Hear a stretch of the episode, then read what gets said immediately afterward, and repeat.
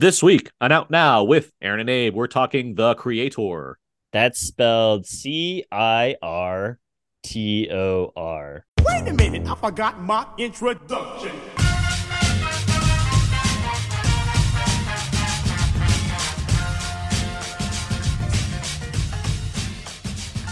We are now recording, and this is Out Now with Aaron and Abe. I am Aaron, and as always, this is. Abe, hello. Aaron, how are you? You know, I'm doing well. I, I am now not on vacation as opposed to the last two weeks. and I have to say, it's all right. Like I, Oh, okay. I, I enjoyed my vacation. I enjoyed seeing you. That was fun. Oh, I thought you meant like uh, you know, uh work was just not the same.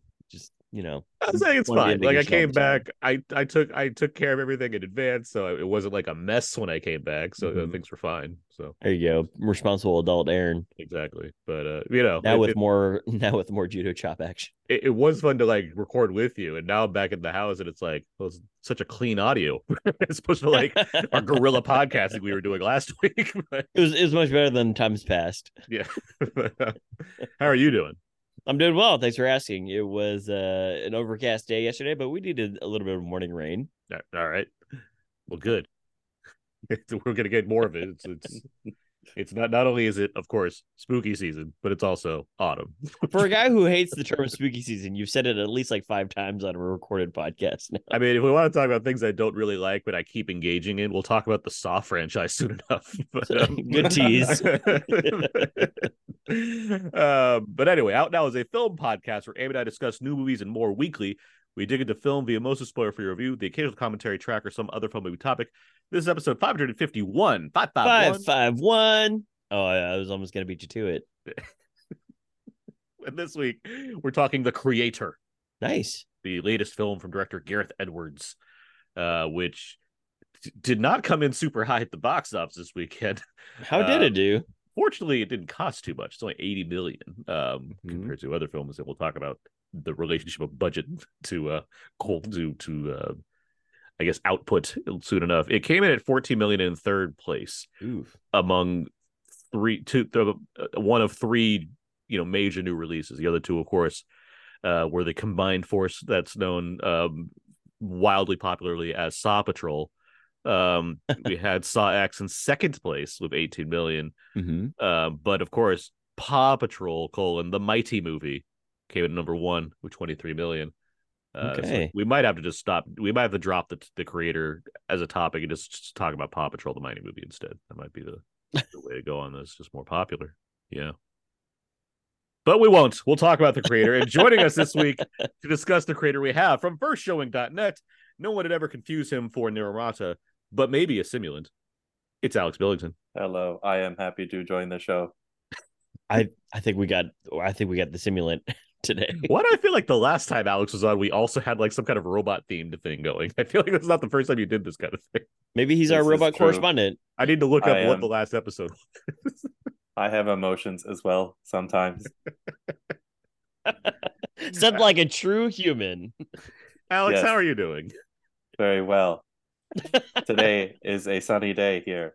All is shining brightly in my side of the world. Alex, can you tell me what year it is for you? 2065. Welcome to the, the future, movie. my friends. I don't I I don't know what year it is in general. I don't know. 20 This is true, something yeah. something. Alex just lives What? by festival time. Yeah, yeah. When's the next festival? It's a good question. Countdown is on till Sundance at this point. Where where'd you go? What festival would you go to last? Uh, well, Venice, which Oh, is there like you go. the, the Venice Telluride, Toronto, Shazam, and then um, actually next week I go to Sitges Film Festival in Spain, which is like the European version of Fantastic Fest.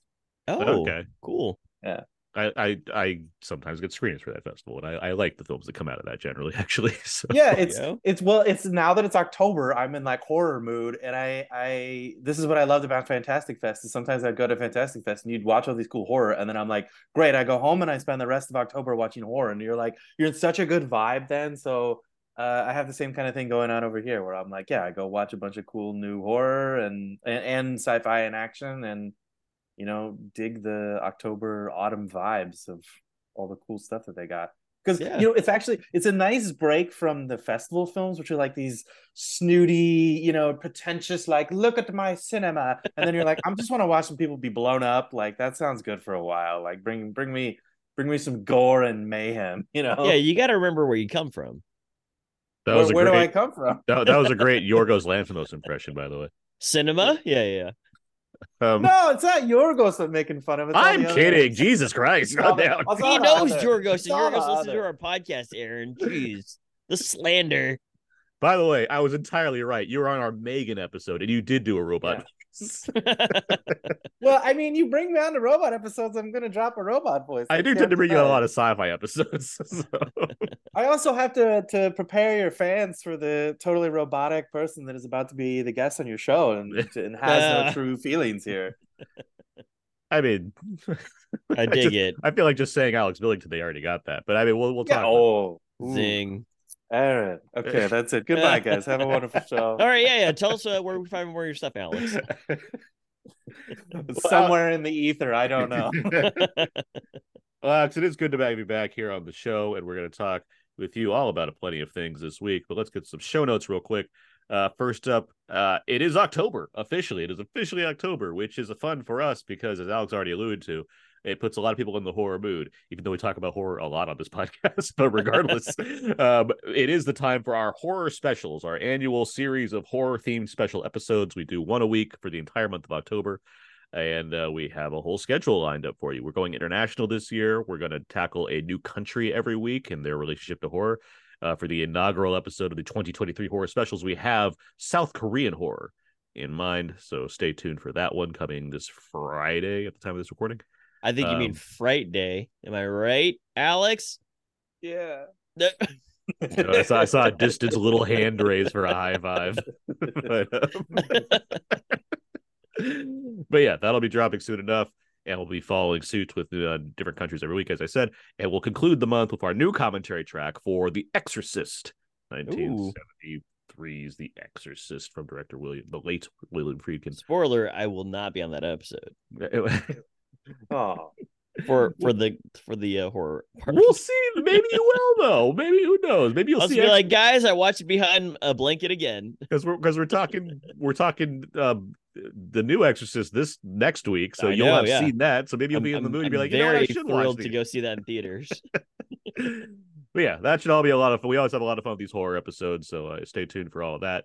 Uh, anything, what else we have? Uh, iTunes review, iTunes reviews and ratings, of course. Good to get those. Helps out the show. Helps other people find the show. If you want to hear more of this nonsense, go to iTunes, search for Out Now with our name, search, uh, you know, hit the old review and rating tab, and give us a rating and review. It'd be great. Thank you so much in advance. All right, let's move on. Let's get to let's get to uh, some Out Now quickies. Trademark. Each week now we move it. All Trademark. right, It's good. Alex, let's go to you. What have you seen recently? Uh, bu- bu- bu- no, I got two films recently on my uh, agenda. First is Cassandro, the Oh, okay. um, yeah, from Sundance this year with Gael Yeah. Garcia Bernal. It's finally on Amazon Prime for everyone to watch around the world. Though I had to search for it because it did not appear on my Prime Video listing. Uh, and um, I, I watched it with my wife who had never seen it yet, and uh, we both very much enjoyed it. I think it's fantastic performance from Gael Garcia Bernal. Still really got me emotionally. Really wonderful film that no one is going to see, uh, but I Oh. highly recommend it. And um, the other one, which I am more intrigued by, just because it's so funny, is I finally watched this Sandler special. The "You Are Not, You Are So Not Invited to My Bat Mitzvah," Uh-huh. Yeah. um, Okay. which is uh, enjoyable. It's also on Netflix for everyone to watch. It's enjoyable, but it's like not this, you know, mind blowing thing that I've seen some critics say it is. Extremely Jewish, which is really cool because they like fully embrace that. I mean, which is nice to see in a in a like well done movie. Uh, and actually, the best part about it is that Adam Sandler's probably the funniest thing in it. Like his children who appear in both lead roles are like fine. They're fine. Yeah. Yeah. They're I mean they hold their role, which is good, but like every time Sandler would come on, and, and it was great because he felt very much like he was just the grumbling father of the movie. I was like, this is actually genuinely good humor here. Because he's So- playing it in like bits where like he's Yeah, doing yeah, the same thing he does in his other like I you know his his I would go on vacation and be like the smart ass guy next to all my wacky friends. But it's like he's a supporting character. It's like it totally fits for that kind of role. So, Exactly, exactly. Yeah. It was enjoyable. Like I I don't know. I I guess I was expecting crap, and then I read all these nice reviews, and you know, I'm like, okay, I'll check it out. And it was it was fine. It I fine. like. I'm fine. with you. I think it's a very nice movie. And again, Yeah. you know, between this and Cha Cha Real Smooth, happy to see anything representing bar mitzvahs and bat mitzvahs on screen on a frequent basis. Yeah. Uh, but although, although a, question for you then, Aaron. yes, Are are bat and bar mitzvahs really that extravagant? Because this movie was like so much about I gotta have the most banging bat, and I was like, these must be rich people because I can imagine most people's bat and bar mitzvahs are not this. clearly they're rich people. They're bringing in like DJs and all this like and- Yes, that's what I'm saying, Parties like, and you could ask your cousin to DJ your bat mitzvah. yes, you can. bar No, that wasn't the most extravagant thing. It's more like the didn't they have like like a, what like a licorice station or something like some crazy Yes, like, nonsense? exactly. Yeah, yeah. I mean, I'm like, I- like Ale- they made it seem like this is like the normal thing for every every kid, like thirteen year old Jewish kid. Oh Like, no, oh, this is very We're gonna have much this is very much a party. this is very much a people that live in like you know fancy New York parts or Yeah, LA parts doing this kind of thing. But also, I mean, Alex, you we, we've lived through the whole like MTV's Sweet Sixteen thing. I mean, Yeah, yeah. certainly true. this kind of stuff exists. Like that's it's a reality show. So no, I'm not surprised that that the fantastical version of a film would present bat mitzvahs in this elaborate sense. But yeah, I mean, yeah, they're they're rich kids. I mean, that's that's the whole. true. It, you know, it's already mild commentary, but yeah, I, But now I, I- want to mind, Aaron. Did you have a bar mitzvah, and did you have a licorice bar uh, slash other cool things at it? I had a James Bond themed bar mitzvah. I'll have No you know. way, no Yes, way. That's pretty I on want brand for photos, Aaron. man. I need I- photos. I I want to ha- see this. if I if I can find you some, I'll text you some. Um, but, uh, yeah, we but, need uh, them. but um, no, I, I need, I need them. but wasn't No, I as- think we need them. Yeah. but- it wasn't nearly as elaborate as what's presented in this film. No, it, it was a, it was a it was a nice reception with a moderate amount of guests and no room for a licorice station or what have you. Too bad. Yeah. Such a shame. but I hear you. Like it's like a, it's a it's a nice movie, but and I Yeah. think by default it's one of the better Adam Sandler movies. It's certainly the best one from Netflix. But Yeah, like, exactly, yes, I'm not. You know, it's not top ten. Yeah, not- yeah. Uh, what else? Is that all you seen? Uh, I mean, I watch other random stuff. I watch a really bad documentary called Neither Confirm Nor Deny, which is I don't know. I won't recommend it. And then also the one you guys have also probably seen is this No One Will Save You on Hulu, Mm-hmm. uh, sci-fi one, which is really cool. Although I've been debating with a lot of people, similar to the creator, which we'll get into with me, where I'm like, I really like it, but I don't think it's a masterpiece. But critics seem to think it's a masterpiece. But then there's a lot to debate and argue about it. Like, which you can only debate and argue once you've seen it because there's a lot that happens in the second half. So very very good film at least. I'm glad it exists and that they as with a lot of stuff these days i'm like i don't know how they made it like let them make this. I don't know how he, they were like okay sure we'll give you all this money and then i guess because they're dumping it on hulu but still interesting and cool creation from hollywood. I think the fact there's like three locations kind of helps with that, but yeah but still it's like you, you this kind of stuff just doesn't get made in general so whenever one gets made and is actually like released although you could barely say this is released nonetheless i'm still like this is cool like i'm Sure. i'm Sure. happy that they looked at the script and they're like wow no dialogue okay well we'll fund you anyway I mean, it's a Fox movie that came out in the Fox Woods. I mean, I, it's not too surprising they got made this made for me. um, I we hadn't talked about it yet because it came out. It came out the weekend that Vacation time. yeah. and- ah okay okay okay But um, I was going to suggest because next week is kind of bare that Abe and that maybe we uh, Oh, we'll we'll probably do like a like a, a bonus catch up episode. Yeah. and I think this would be a good like highlight topic. So I don't Yeah. really want to talk about it this week too much in, in extent. But if you I'm happy to hear what you thought of it, Alex, and I hear what you're saying. Uh, yeah Abe, no that's uh, uh, yeah. yeah Yeah. that's Abe, what have you seen? also on the Hulu network, I've been watching the last season of Reservation Dogs, and uh so far so good. You haven't finished yet. I haven't finished yet. No. it ends Uh, well. How dare you spoil this for me? what if it what if it ends well? I was like, oh, Aaron was right. What if I told you it ends poorly? Like, stop watching. And and then it ends well, and I'm like, you know, Aaron was wrong. and then I'll just text you and be like, you were wrong. It ended well. Uh, but so far so good. I'm excited to see where they're going. I kind of am digging like the. It's not that they're they're closing all these loose threads, but they're they're certainly going on more of a well, we've kind of completed the previous storyline, and here's how we can uh, sort of just do things that we kind of want to do. What with like a, a a sort of core thread of these characters and this city and these other people. So yeah, I'm I'm kind of excited to see where it goes. I, I'm like four episodes deep. All right, cool. Yeah. Anything else? Uh, Legend of Zelda: Tears of the Kingdom, just trying to get a hundred percent completion rate. right? well, I I think I mentioned I finished God of War Ragnarok. Um, hundred percent completion rate. um, I fucking platinum the game, so yes, it was 100 percent completion. Rate, I'll have you know. and then I was like, well, I only have so much time before Spider-Man 2, the game comes out, so I played the Yeah. Guardians of the Galaxy game. Uh, Oh yeah, I've heard I- good things. it's really fun. Like Okay. and and I played it. I played it more nonstop than I realized. As far as my time per game goes, it was like an hour a night, maybe. Uh, but I kept playing it pretty consistently. So I'm like, oh, I'm already done with this, and I have like 16 days before the Spider-Man 2 game comes out. So I'm like not playing a game currently. But Guardians of the Galaxy, I caught up with years later, and it's fun. It's, it's a really fun game. There you go. Um, as far as the movies I've seen are concerned, I watched all four Wes Anderson shorts that Okay. came on Netflix this Mm. week. Um, we might do that tonight. I'm curious. uh, th- I mean, they're really fun, and ev- you know, they. What is interesting about them is that they are very minimalist, especially for Wes Yeah, yeah. Anderson. Like, there's obviously like you wouldn't confuse this of any other director as far as the tone, style, and look of it, but uh, the the way he adapts these like four different Roald Dahl stories is very it's it's almost like it's almost like a theatrical exercise uh, watching only a handful of actors it's benedict cumberbatch rupert friend ben kingsley ralph fiennes and what dev patel richard Ayoade. Mhm. Uh, um, I nailed all that. Um, and um, the it, it feels almost like like I say like a like a like a fun stage production that happens to be like framed, you know, with some with a level of symmetry and what have you. Sure. Um, I, I, I there like I said, there's four of them. I I look I look forward to watching them again, honestly, because it's just there's they feel pretty rich in how how much they're able to accomplish in a short amount of time. Um, but certainly worth watching. I mean, for you know, four short films on Netflix, it's not a hard ask to get into. Mhm. Um, I finally saw. Yep, yep. No, I, I'm just curious if one day there will be an interview with Wes Anderson where he's like, eh, I just took the books and did an adaptation adaptation directly because he's so they're so interesting in their minimalism. I'm like, I want to hear the real story about why he did them the way he did them.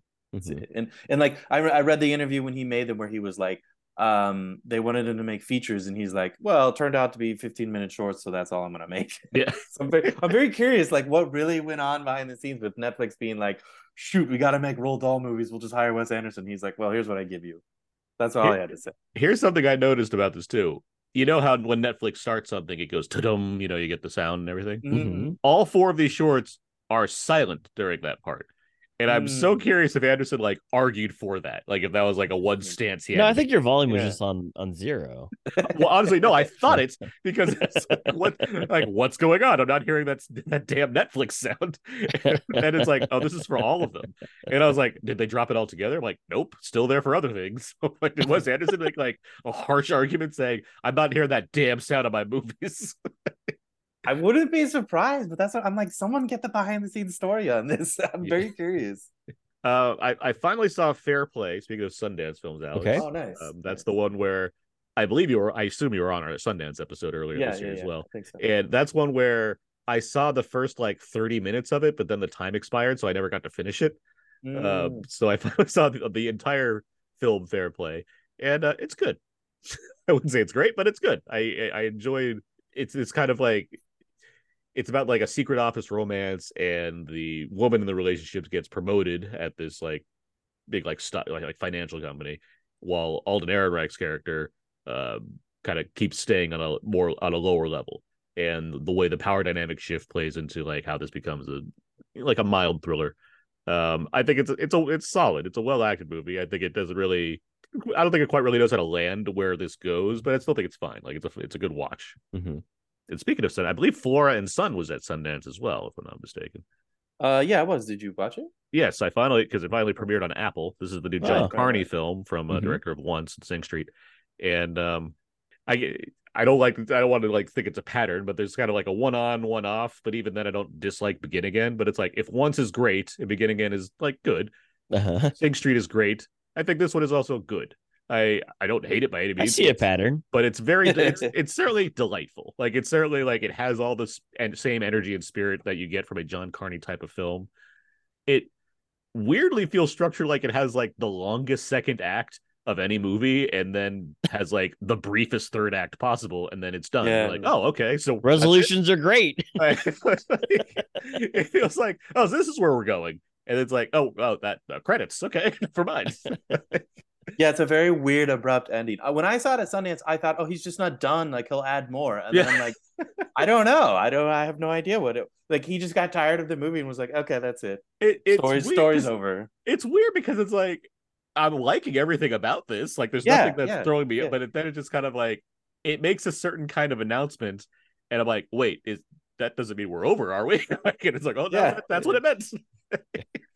And like almost none of it is resolved because you're like, wait, did he Yeah. forget about the story with the kid? And then it you're like, feels uh, like sorta, that- but he didn't. But it feels like there are loose ends, but I guess if like you think about it, it's like, well, I guess it's resolved. But yeah, yeah. none of this should take away from the fact that you should watch this movie. Like it's very fun. Yeah, it's fun. Oh, okay. yeah, I had mixed exactly. feelings. yeah it's it's um it, it- it's i don't need to get into the story too much but it's about like a, a mother and like a son who have like kind of an estranged relationship and the mother takes up guitar lessons from joseph gordon-levitt who is uh the mother it's you know, Spoiler. it's, it's very irish film as normal for, for Carney but Joe, joseph gordon-levitt he's like us he's he's uh it's like guitar lessons over zoom um and like their chemistry's fun and like the son and the mother like develop a, uh, they become closer by default like it has all the touchstones of John Carney making like something sweet out of out of nothing. Mhm. Um, and it like it works as far as I'm enjoying everything I'm seeing here. It's just Yeah, like the story just feels a little less there's a little less uh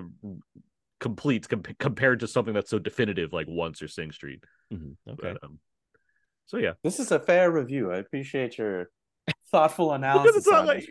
because it's like I think we I, it's like it's hard to be like this is not enjoyable while you're watching it. Yeah, yeah, yeah, yeah.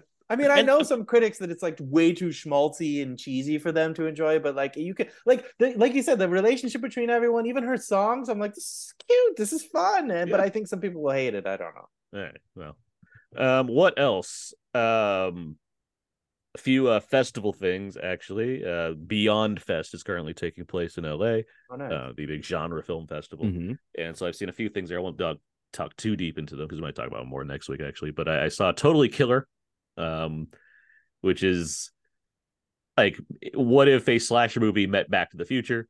Uh, but I can Oh, go yeah, more, yeah, yeah. more into that later on. As um, what what's her is name? it good? I want to know. Li- That's little little question. Sally Draper, uh, Kiernan Shipka. Um, was it good? I yes, I enjoyed the movie. Okay. Uh, Okay, okay. Um, I watched VHS eighty five. Mm. I I always like the VHS anthology series.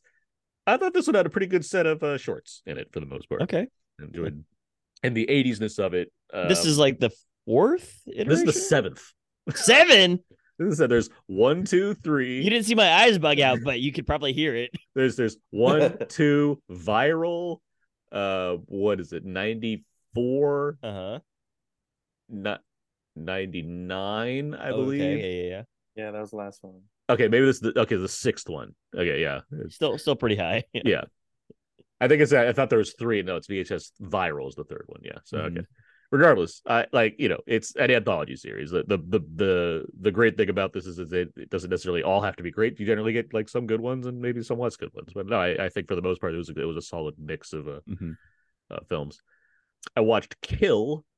This is an Indian action movie set aboard a speeding train and in, in going to a to to uh where's it going? Oh, shit, where's the train going? I forgot. It's going to New Delhi. Jesus Christ. okay. So it's going to Delhi. it's going to Delhi. Yeah. okay, okay, okay. um but yeah, it's a it's a it starts out as kind of like a Die Hard on a train type film as far as there are a bunch of bad people on a train. There's there's two guys in this case that have to Mhm. stop them. They're Indian Army commandos, so they uh know a thing or two about fighting. But like halfway through, and this is not a spoiler, and I'm not going to detail how, but like it warps into a extreme action violence type movie where it goes from like fights where people get like you know knocked out or whatnot to people getting fucking murdered on this train, and it's insane. Um, Awesome. it's a very especially for india like it's a very violent like gore violent movie as far as the the action's concerned um i i think it's good i do think it I, I think it gets a little redundant after a while because of what you're seeing. But like as Mhm. far as seeing a kind of well shot action movie aboard a train where it has to play with the you know the condensed space and what have you, I think it does. I think it handles that quite well. And the the lead of the movie is like a very a newcomer, um, and I think he does a good job of like presenting himself as this kind of you know a a Willis type, like you know a, a kind of a, a guy thrown into a situation type of movie. Um, it's been it's called Kill, which is hilarious in itself. But um, no, it's a fun movie. I'm seeing this one in Sitges. I'm excited about it. Actually. Oh yeah, I yeah, I, I certainly with the crowd, I think it would probably be very fun. Yeah, definitely. And uh, last thing I'll mention is Stop Making Sense, the Talking Heads music concert Mm. documentary from Mhm. Jonathan Okay. Demme. It got remastered in 4K and it was in IMAX theaters for like a week. I don't know if it's going to keep going from there, but uh, this movie I, this is one of my favorite concert films of all time, and it rocks. It's great. I'm so happy. Like if you want 90 minutes of joy, go see Stop Making Sense in a theater. It's Okay. fantastic. Yeah, I saw that too in IMAX uh, when they played it a few weeks ago. Mhm. Um, and I had never seen it before. That was my Oh. first time experiencing it. It was uh, like mind blowing. And I, actually, my favorite thing about it is, um, they, I wish they would have told people because normally there's 15 minutes of trailers and uh, no one knew, so it literally just started immediately on time with no trailers. Oh. And I sit down and I'm like waiting, you know, like I catch the credits and I'm like, okay, great. And I love that without any other explanation or anything, it immediately goes into the concert. And it's just Yeah. pure concert. It's pure concert. Great. Yeah. which I'm like, this is great. Like, I'm like, it feels like you're pulled into it immediately and you're there. And it like, I, I saw someone arguing about the whole don't dance in a theater to a concert movie, but I'm like, this is a movie where it actually deserves that because you, Yeah. you feel like you're at that concert. Oh, for sure. Yeah. It's awesome. it's a really well structured and like I just love how it starts like so small and like nothing Yeah, and becomes yeah, this like expansive thing Yeah. of like look at all these people on stage having a great time. Yeah, exactly. It's so cool. yeah. All right, that's it, quickies. Good, Mark. Let's move on now. Let's get to our uh, trailer talk. We talk about one of the newest movie trailers of the week, when it's coming out, what we thought of it, and what have you. This week we're talking Argylle with two L's. Uh, this is the latest film from director Matthew Vaughn. Uh, it is a spy action comedy that features a number of people, including Henry Cavill, Bryce Dallas Howard, Sam Rockwell, Bryan Cranston, Catherine O'Hara, Dua Lipa, Ariana DeBose, John Cena, and of course Samuel L. Jackson with hair. Um, the plot seems to me to resemble something like Stranger Than Fiction, but what if it was a spy movie? Uh, but I don't know because the film wants to emphasize the fact that we shouldn't let the cat out of the bag, apparently, as far as what's actually going on in this. So I'm curious, Abe, what did you think of this trailer? Uh, uh, you mentioned it earlier, just in your brief description. I mean, Stranger Than Fiction, or Stranger Than Fiction. Yeah. that the- that the That one Will with, uh, Ferrell, Emma Thompson movie? Yeah. yeah, but also uh, what was the one with Daniel Radcliffe and Channing Tatum Daniel Radcliffe and Channing and Sandra Bullock? And Sandra Bullock. Yeah. Oh, oh, oh, uh, what the The Lost City. Because Yeah. he said Lost Daniel City, Rad- yeah, he said thank you. Radcliffe, Radcliffe first. I'm like, okay. that's Yeah, really- he's like, in the what? movie. I know. He's the main villain. uh, but yeah, Lost City, where uh, you know it- it's got the the literary element of things. Um, I am curious about this just to see where it goes, and they're they're kind of highlighting this cat a lot, so I'm I've got some some curious assumptions. But I mean, I I enjoy Matthew Vaughn movies. I I, I enjoy his style. and I think it it, it opens with like the twisted mind of Matthew Vaughn. I was like, is it twisted? I mean, he could he kind of just makes like really like you know goofy and and stylish movies, but I don't know if it's twisted necessarily. But if you uh, look at you know big church shootout or whatever the fuck Rasputin's doing in that movie, I guess yeah. But I, as you long as know. you're not saying the visionary mind of Matthew Vaughn, I think I'm fine. uh, but I am curious about this movie, and I'm curious to see just um uh, what to expect. I mean, I, I'm gonna guess that there's a dance number because you don't have Sam Rockwell in there without a dance number. So I'm I'm Oh. excited for that. All right, Alex. Yeah, yeah, I'm I'm with you guys. Like I, I don't understand. There's so much hate for Matthew Vaughn online. Like people instantly hate his movies, and I was watching this like this looks fun. Looks Yeah. it looks dumb fun. And I mean, am, am I allowed to say uh, what you were kind of hinting at, Aaron? Um, no, no, Abe was that the I, I don't know. I kind of feel like the cat is the the secret agent that they tease at the end. You can't you can't see it, but I'm I'm pointing to my nose right now. yeah because i like i don't want to it's like a spoiler but i'm like ev- like there's like a thousand hints at them being like this is clearly what's going on which then makes me be like this is weird because is this a cat gonna talk How the hell is the cat? Is is it this? Is this like this Will Smith movie where he turns into a pigeon? Like, is it one of these things? Like, what is going on with this? What, Where um, spies in disguise. Thank Yeah, you very yeah, much. yeah, it's not just some. It's not just some Will Smith movie. but hey, it is just so no. Uh, but I mean, it's it's like okay, if that's the deal here, like what what? Because the rest of the movie does look like the Lost City, where you're like, oh, this looks like fun in a simple adventure kind of way. I don't know. And someone else on on Twitter complained that, it, that Matthew Vaughn just makes the same movies, and I was gonna argue and be like, no, he doesn't. And I was like. Yeah, he kind of does though, which which doesn't bother me as long as I enjoy them. So I mean, one he, kind of he looks like made the three same. Kingsman films in a row. so I know, kind of make the same movie. But this looks like Kingsman all over again, where I'm like, yeah, it's just some spies in a goofy, stylish comedy. Mm-hmm. Okay, like Abe said, like uh, as long as it's fun, I'm fine. I Yeah. they're it's in February, so it's like, why not? Like it's we're gonna forget about it in a week after seeing it anyway. Like I just hope it's not terrible, terrible. I mean, I, don't Kingsman know came out in February. which one. Which one? The first one. All of them. First one. Okay, okay. Because the last one was like November, December. I remember that's when I saw it. I It think. also got delayed like you know a year and a half from the Oh, okay, pandemic. yeah, yeah.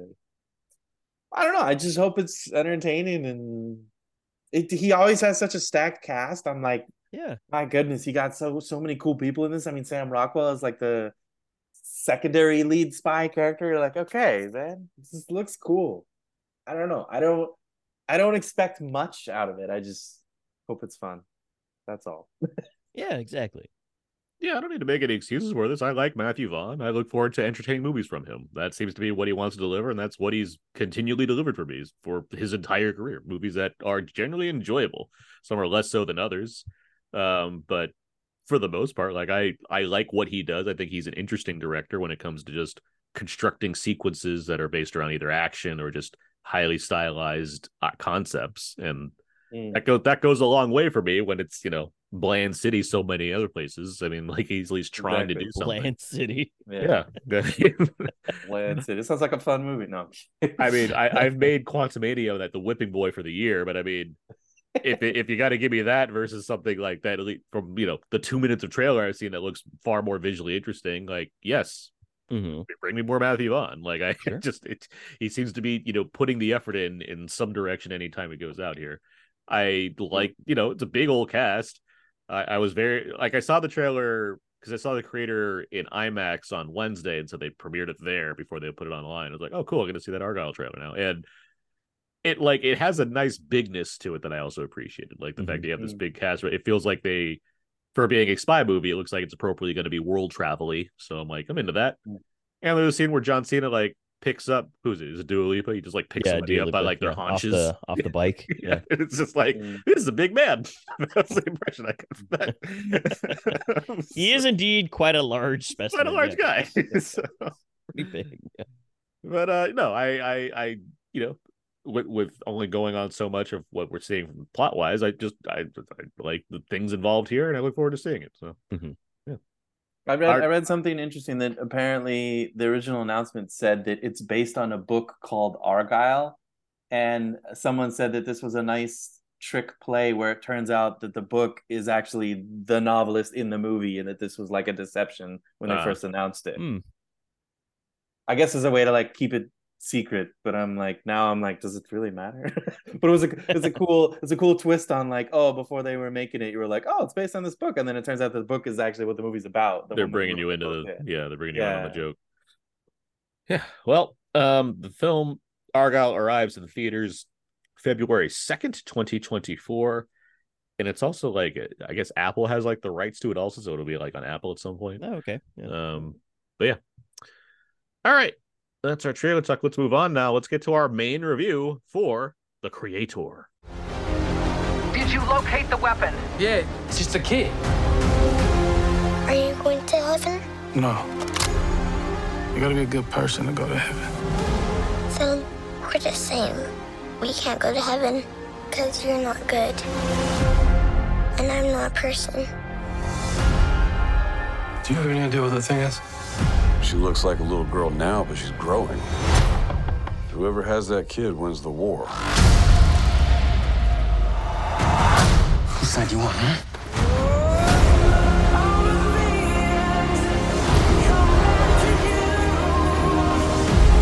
What do you want, sweetie?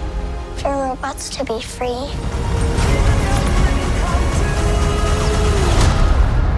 Oh, we don't have that in the fridge. How about ice cream? All right, that should have been some of the trailer for the creator. Director Gareth Edwards had a breakthrough with his indie 2010 in- alien invasion film Monsters. That led him to helming 2014's Godzilla, which in turn led him to entering the Star Wars universe to direct Rogue One. For whatever issues that project had, Edwards played ball, and the film was a huge hit. Seven years later, and Edwards is back with an original sci fi film depicting a future where advanced AI have been developed, leading to a war between humans and machines. At this point, the simulant robots now occupy New Asia, the only place where they are still legal, with the US and the rest of the West looking to destroy them, and especially their mysterious architect known as Nirmata. John David Washington stars as an ex Special Forces agent tasked to help locate a weapon that could be devastating to humans. As it turns out, the weapon is a young simulant girl, and two, the two eventually find themselves on the run together with humans in pursuit. Alex Billington, I am curious, what did you think of the creator? Uh oh. Co- controversial conversation begins here. No, I'm I, I dropped my review this week and it seemed to uh, cause an unfortunate stir among people who were like, "What the f is this guy talking about?" I to be really fair, like- whenever you drop anything, it seems to cause a controversial stir. Yeah, that's true, side. Aaron, and I And I Alex is appreciate- also no he's he's no like, you know, he doesn't slouch and, and back down from a fight on Twitter either. well, I appreciate that you actually still invite me on here with all this controversy. But no, reluctantly, uh, but yes. Hey, I hope that's not true. Uh, uh, because I love your show. Um, no, I, I, what I, my feelings on this movie are conflicted, but also I have to be honest. With, at least what I felt seeing it the first time, which is that I like it a lot, but I don't love it, and I don't think it's this masterpiece that some critics are calling it.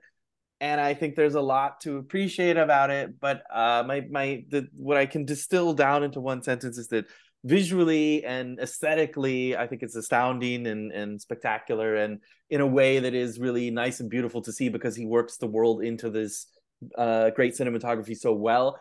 But I found the rest of it so empty and thematically dull that I was like not moved by it the way I really wanted to going in to see the film.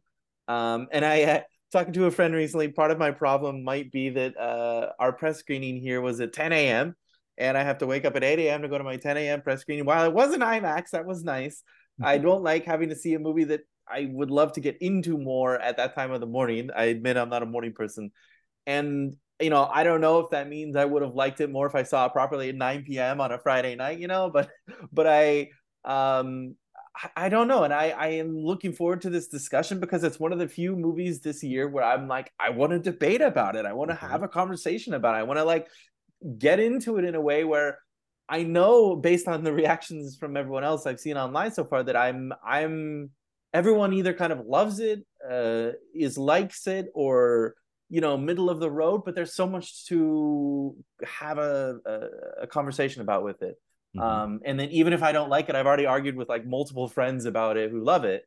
And uh, yeah, that's where I'll start, and we'll we'll go from there. Because my big thing, which I want to get into later, is that I don't really think the movie is actually about AI. And one of my key conversations that's in my review is that it's not really an AI movie. They're just a metaphor for what Gareth Edwards is really trying to say with this movie. Mhm. And um, I want to discuss that later once we get into it more. Well, you're not going to have that debate. Abe and I agreed we're only going to share 20 words each on the movie, so we're going to move on from after there. Um, That's already okay, 40. Aaron. Abe, I'm curious, what did you think of the creator? Alex, Ah, you and I are probably not going to have that much of a debate on, Okay, on this okay, movie okay. together because I largely feel the same way. Uh, I think that it's a visual, it's, it's stunningly visual, but I think thematically, I, I kind of wish that it didn't uh, go over topics. I think so quickly. Uh, I think thematically, there's just a lot here to unpack, and I it, it just doesn't have like the time to let things breathe. And I love what you're talking about with you know how it might not just be all about AI. I also had these things. It's largely, in my view, like a- an American imperialism movie Yes, yes, Um, exactly, exactly. and I th- I found that to be very fascinating, and I thought that it was like, you know, the uh, uh it also uh, had maybe not coded, but it certainly had like subtle messages about like America's presence in the Vietnam War and maybe even like some literal like I know that the U.S. had some huge uh, problems with uh, or some hands in the Cambodian War as well as well with like the Cambodian genocide and well, while the Americans didn't commit these atrocities, there are like you know literal killing field type of visuals uh, in this movie. Um, but I I found it to be like just a movie that could have used a little bit more of uh a, maybe like even longer running time just to explore some topics here. Beyond all the thematic stuff i think that there's even some things that i would have some issues with just in terms of what is going on with like this person that is or these two people of the central storyline of this um pro- in particular alphie but uh maybe even some john david washington stuff and it's his own use of of uh cybernetics uh, in the future which i thought was pretty cool um, but again, yeah, visually, I thought that it was a really, really cool thing to see on a what Aaron mentioned earlier, an eighty million dollar budget, um, and just having Gareth Edwards kind of play with, you know, his ideas because this is not. Uh, I don't know if there's really anything that he hasn't really explored before. Not that it's boring; it's just more that like he certainly has ideas that he wants to talk about or show you uh, in his movies, and I appreciate that very much. But yeah, I, I think that it's it's I would be happy to talk with anybody about you know their thoughts on on um, this movie, but at the same time, I'm also just like I think it it just needed some some additional time to either focus on one or two, three uh larger things and really just go off on that because uh that's really the only part of that's holding it back is like maybe some of the storytelling just isn't all there but the visuals are great Yes. aaron I think I as mean, we as alex and i are holding our collective breaths well, I mean, the thing you're pointing out is like the exact criticism I have of the film, where I feel like of all the films that were so long this year, this is the one that I actually wanted to be longer. Mhm. Uh, this film, you know, it's it's two hours and change without credits, so I mean, it's not super long to begin with, which I actually I like. I appreciate that. And if it, you know, the film is structured as an action movie, so it's not as though I necessarily need to have a full deep dive into everything it's exploring. Um, but at the same time, looking at the structure of the film, I've seen it twice at this point. Y- You can see a certain pattern emerge as far as these guys get somewhere, stuff they attack, they leave. These guys get Mhm. somewhere, they attack, they leave. I think like one of those times they could have replaced that with, okay, let me, we could uh, delve a little bit into more of what's being implied from the various you know thoughts on both technology and the imperialism aspect and what things you guys have pointed out um, all of that said i really like this movie. I think it i think it's pretty great. I wouldn't say masterpiece because i'm not 12 and says everything's a masterpiece when i like it all. But uh i, I but I, I do i do think the film is very good. And obviously that comes down to the aesthetics for the most part. But i mean on top of that and we can talk plenty about the visuals and the fact this movie cost 80 million dollars it looks better than anything not named avatar that i've seen this year. But the i think the film i think edwards the thing that i've like so much enjoyed about what he offers to kind of blockbuster cinema is his sense of scale like seeing him Mm. be able to not only communicate like visual effects in an effective way but make the make the world feel the size that it actually is when you see things in action like the giant uh, nomad thing that's coming Mhm. across like it it feels threatening it feels like this is a giant thing that you have to watch out for the way the robots function in this world i i I, I like that there's a you know a heft to the like there's just it, it feels like they have a weight in this world and that's Sure. something I very much enjoyed about his Godzilla. That's something I very much enjoyed about Rogue One, where like the Empire felt like a real threat uh, because of just the scale of what they have. So like seeing that, you know, seeing him do an original film now, that's the stuff I I was most curious about, just how he handled this world, and I really appreciated it. I do I do think the the world building of it all and the the look and feel, I feel like that's the primary of this film, where character and story are second and that's Sure. not necessarily a bad thing. I feel like that's something Edwards has done in general. I, I think the it, I, that's something I really appreciate about his Godzilla, where it's like uh, there's no Godzilla film where we're gonna be like, oh, the characters are the thing I really wanted to see the most. It's like no, I want to see like how he handles how you insert things the things of this nature in Earth, and I think this film is similar in that regard, um, and also very much like monsters, um, which I also really like. Um, if you want to talk about like story, which is certainly obviously we're going to, I appreciated that it's very much it, it's it's simplified to it to an effective degree as far as okay if we have all these big ideas involving you know the the, the way ai functions in this world or what have you how do we Yeah. like narrow that down and so you give them you know a road movie essentially and i i think it's effective enough largely in, that respect i think largely because i think john david washington is just very cool. I think he's a very cool screen presence. I like him here just like i liked him in tenet. Uh, but he has i think he has more personality in this film by default just because it's less i don't know esoteric the way Tenet's structured from a dialogue standpoint, and this is more of him getting to be loose. But I, I think he's very effective in the lead, and uh, you know this is um, what's her name, uh, Madeleine Yuna Voyles it's her first role here, and I, I think the two of them work well enough together. Does it hamper like what we're getting at from the story? I think is the big question, like thematically and what have you. I agree with you guys that like there's is there less than there could be, sure but I do think the film asks a lot of questions that I was intrigued by, even if it's not setting out to answer all of them. I appreciated that a film, you know, a major blockbuster, or not even a blockbuster, it was a flop, but like a, ma- a major studio film, um, is presenting a lot of ideas, uh, regardless of it, you know, has any mind to resolve them. I at least think, okay, cool. Like there's things here that I don't that I that I can chew on after the fact, uh, which I'm happy to do about to here. But like the Mhm. all with all of those things in mind, that is why I like this movie quite a bit. I like that it's presenting a lot of stuff to me.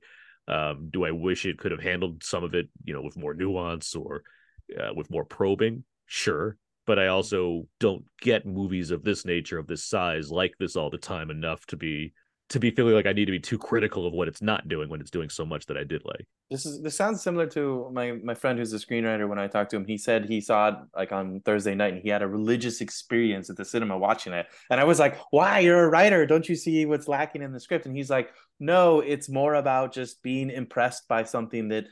As you kind of say, we don't see this so often Right. anymore. And I think a lot of people are just sitting there going like, wow, this is such a not only beautiful, it doesn't look like CGI crap like so many of these superhero movies, but also beautiful in that the world building brings you into it in a way where you as you said question things and you start to wonder and think and i think that kind of like when people sit down and have that experience which they haven't had in a year or more in the cinema that Mhm. really gets to them and gives them that kind of religious experience when they're watching something like this and i've and that's the tough thing with me on this i'm like i appreciate that it exists i love that it's out there i'm a huge fan of edwards I want people to see it. Unfortunately, it doesn't seem like that happened. But Mhm. hey, it's so cool that this movie is made and that people can experience it and have that kind of like, hey, let's remind them that an original thing can exist and can be cool. And I don't want to like forgive the flaws, but I do want to say, I don't like. There are so many films this year where I'm like, I want this to bomb. I'm like, no, I want this to be a hit. I want Yeah. this to be something that even if I don't love it, other people do. And I'm and I'm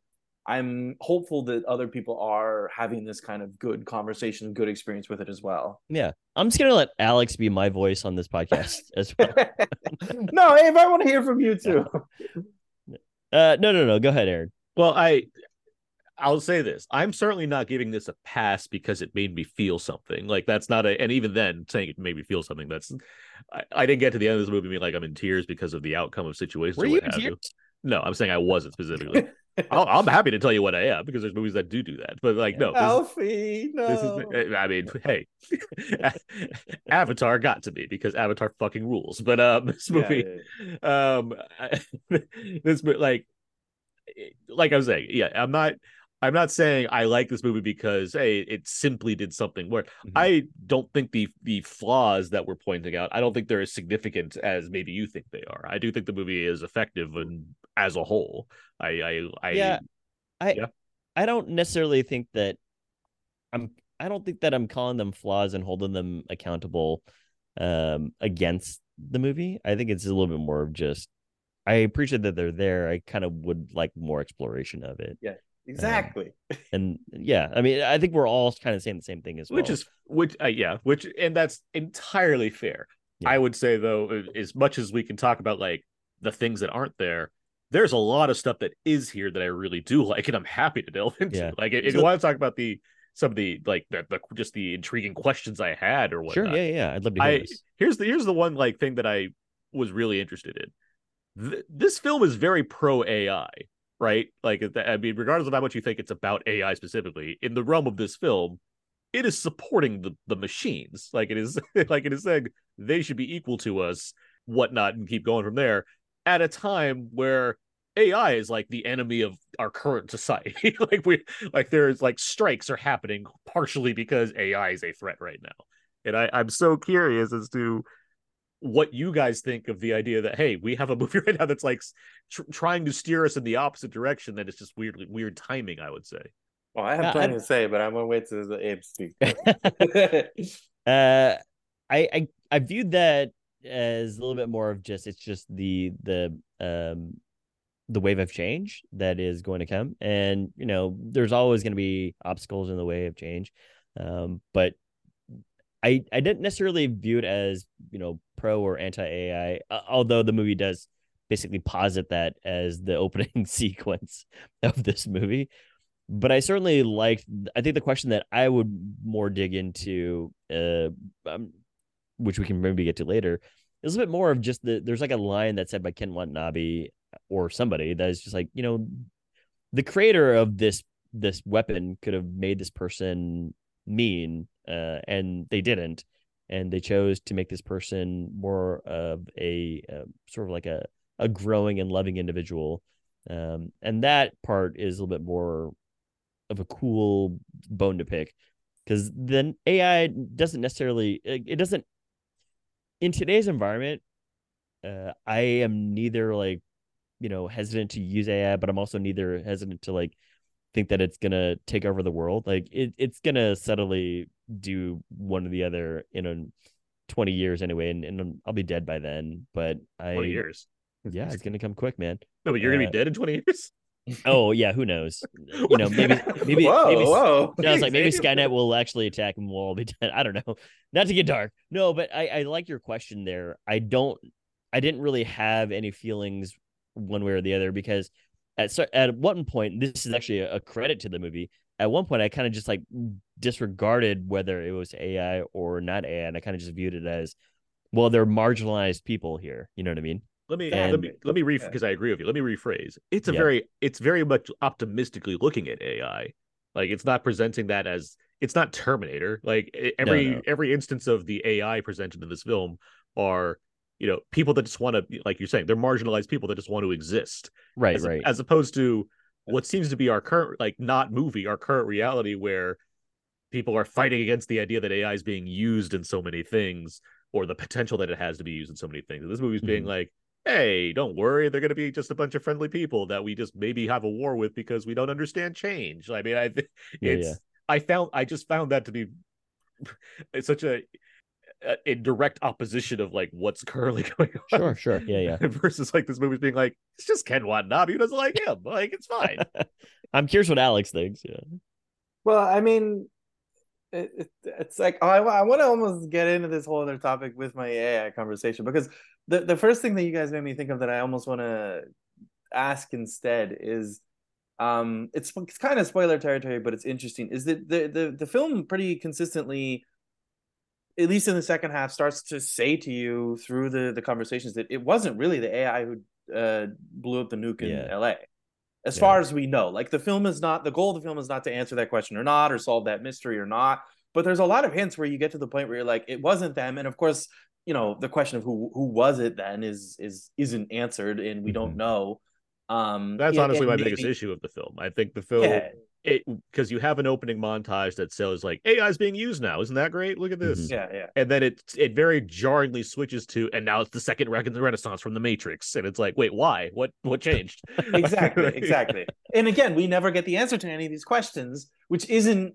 edward's point because he wants to world build the current time and Right. not have to answer that but at the same time i'm sitting there thinking okay it's it, to your point aaron it's not it's not that it's like trying to be pro ai by saying okay they're they're nice benevolent people it's also trying to do what abe has pointed out which is say they're not the evil people that you think they are they're Mhm. not the I, the whole la nuke thing to me is a 9-11 metaphor where they're saying this massive horrible thing happened Mhm. um, of course, we're gonna then go invade uh, Iran and all these other countries that didn't really have anything to do with it Mhm. and um uh, sorry iraq and then go do these things which is exactly what happens in the movie. They fly the nomad around and they bomb these places. And even though we don't really know exactly what happened although we do know the bombers on 9-11 there's a difference here where you then learn like okay if it wasn't ai then what's going on? And and to, to again to your point what why is there so much hate for the ai well i think it's just simply because they wanted to again use the metaphor of ai for an example of other people it could be Mhm. uh, you know, Middle Eastern people, refugees. It could be other just people they don't like and don't want in America. Sure. It could be any of this, and I think that's what the film is really trying to get at: is this core of American imperialism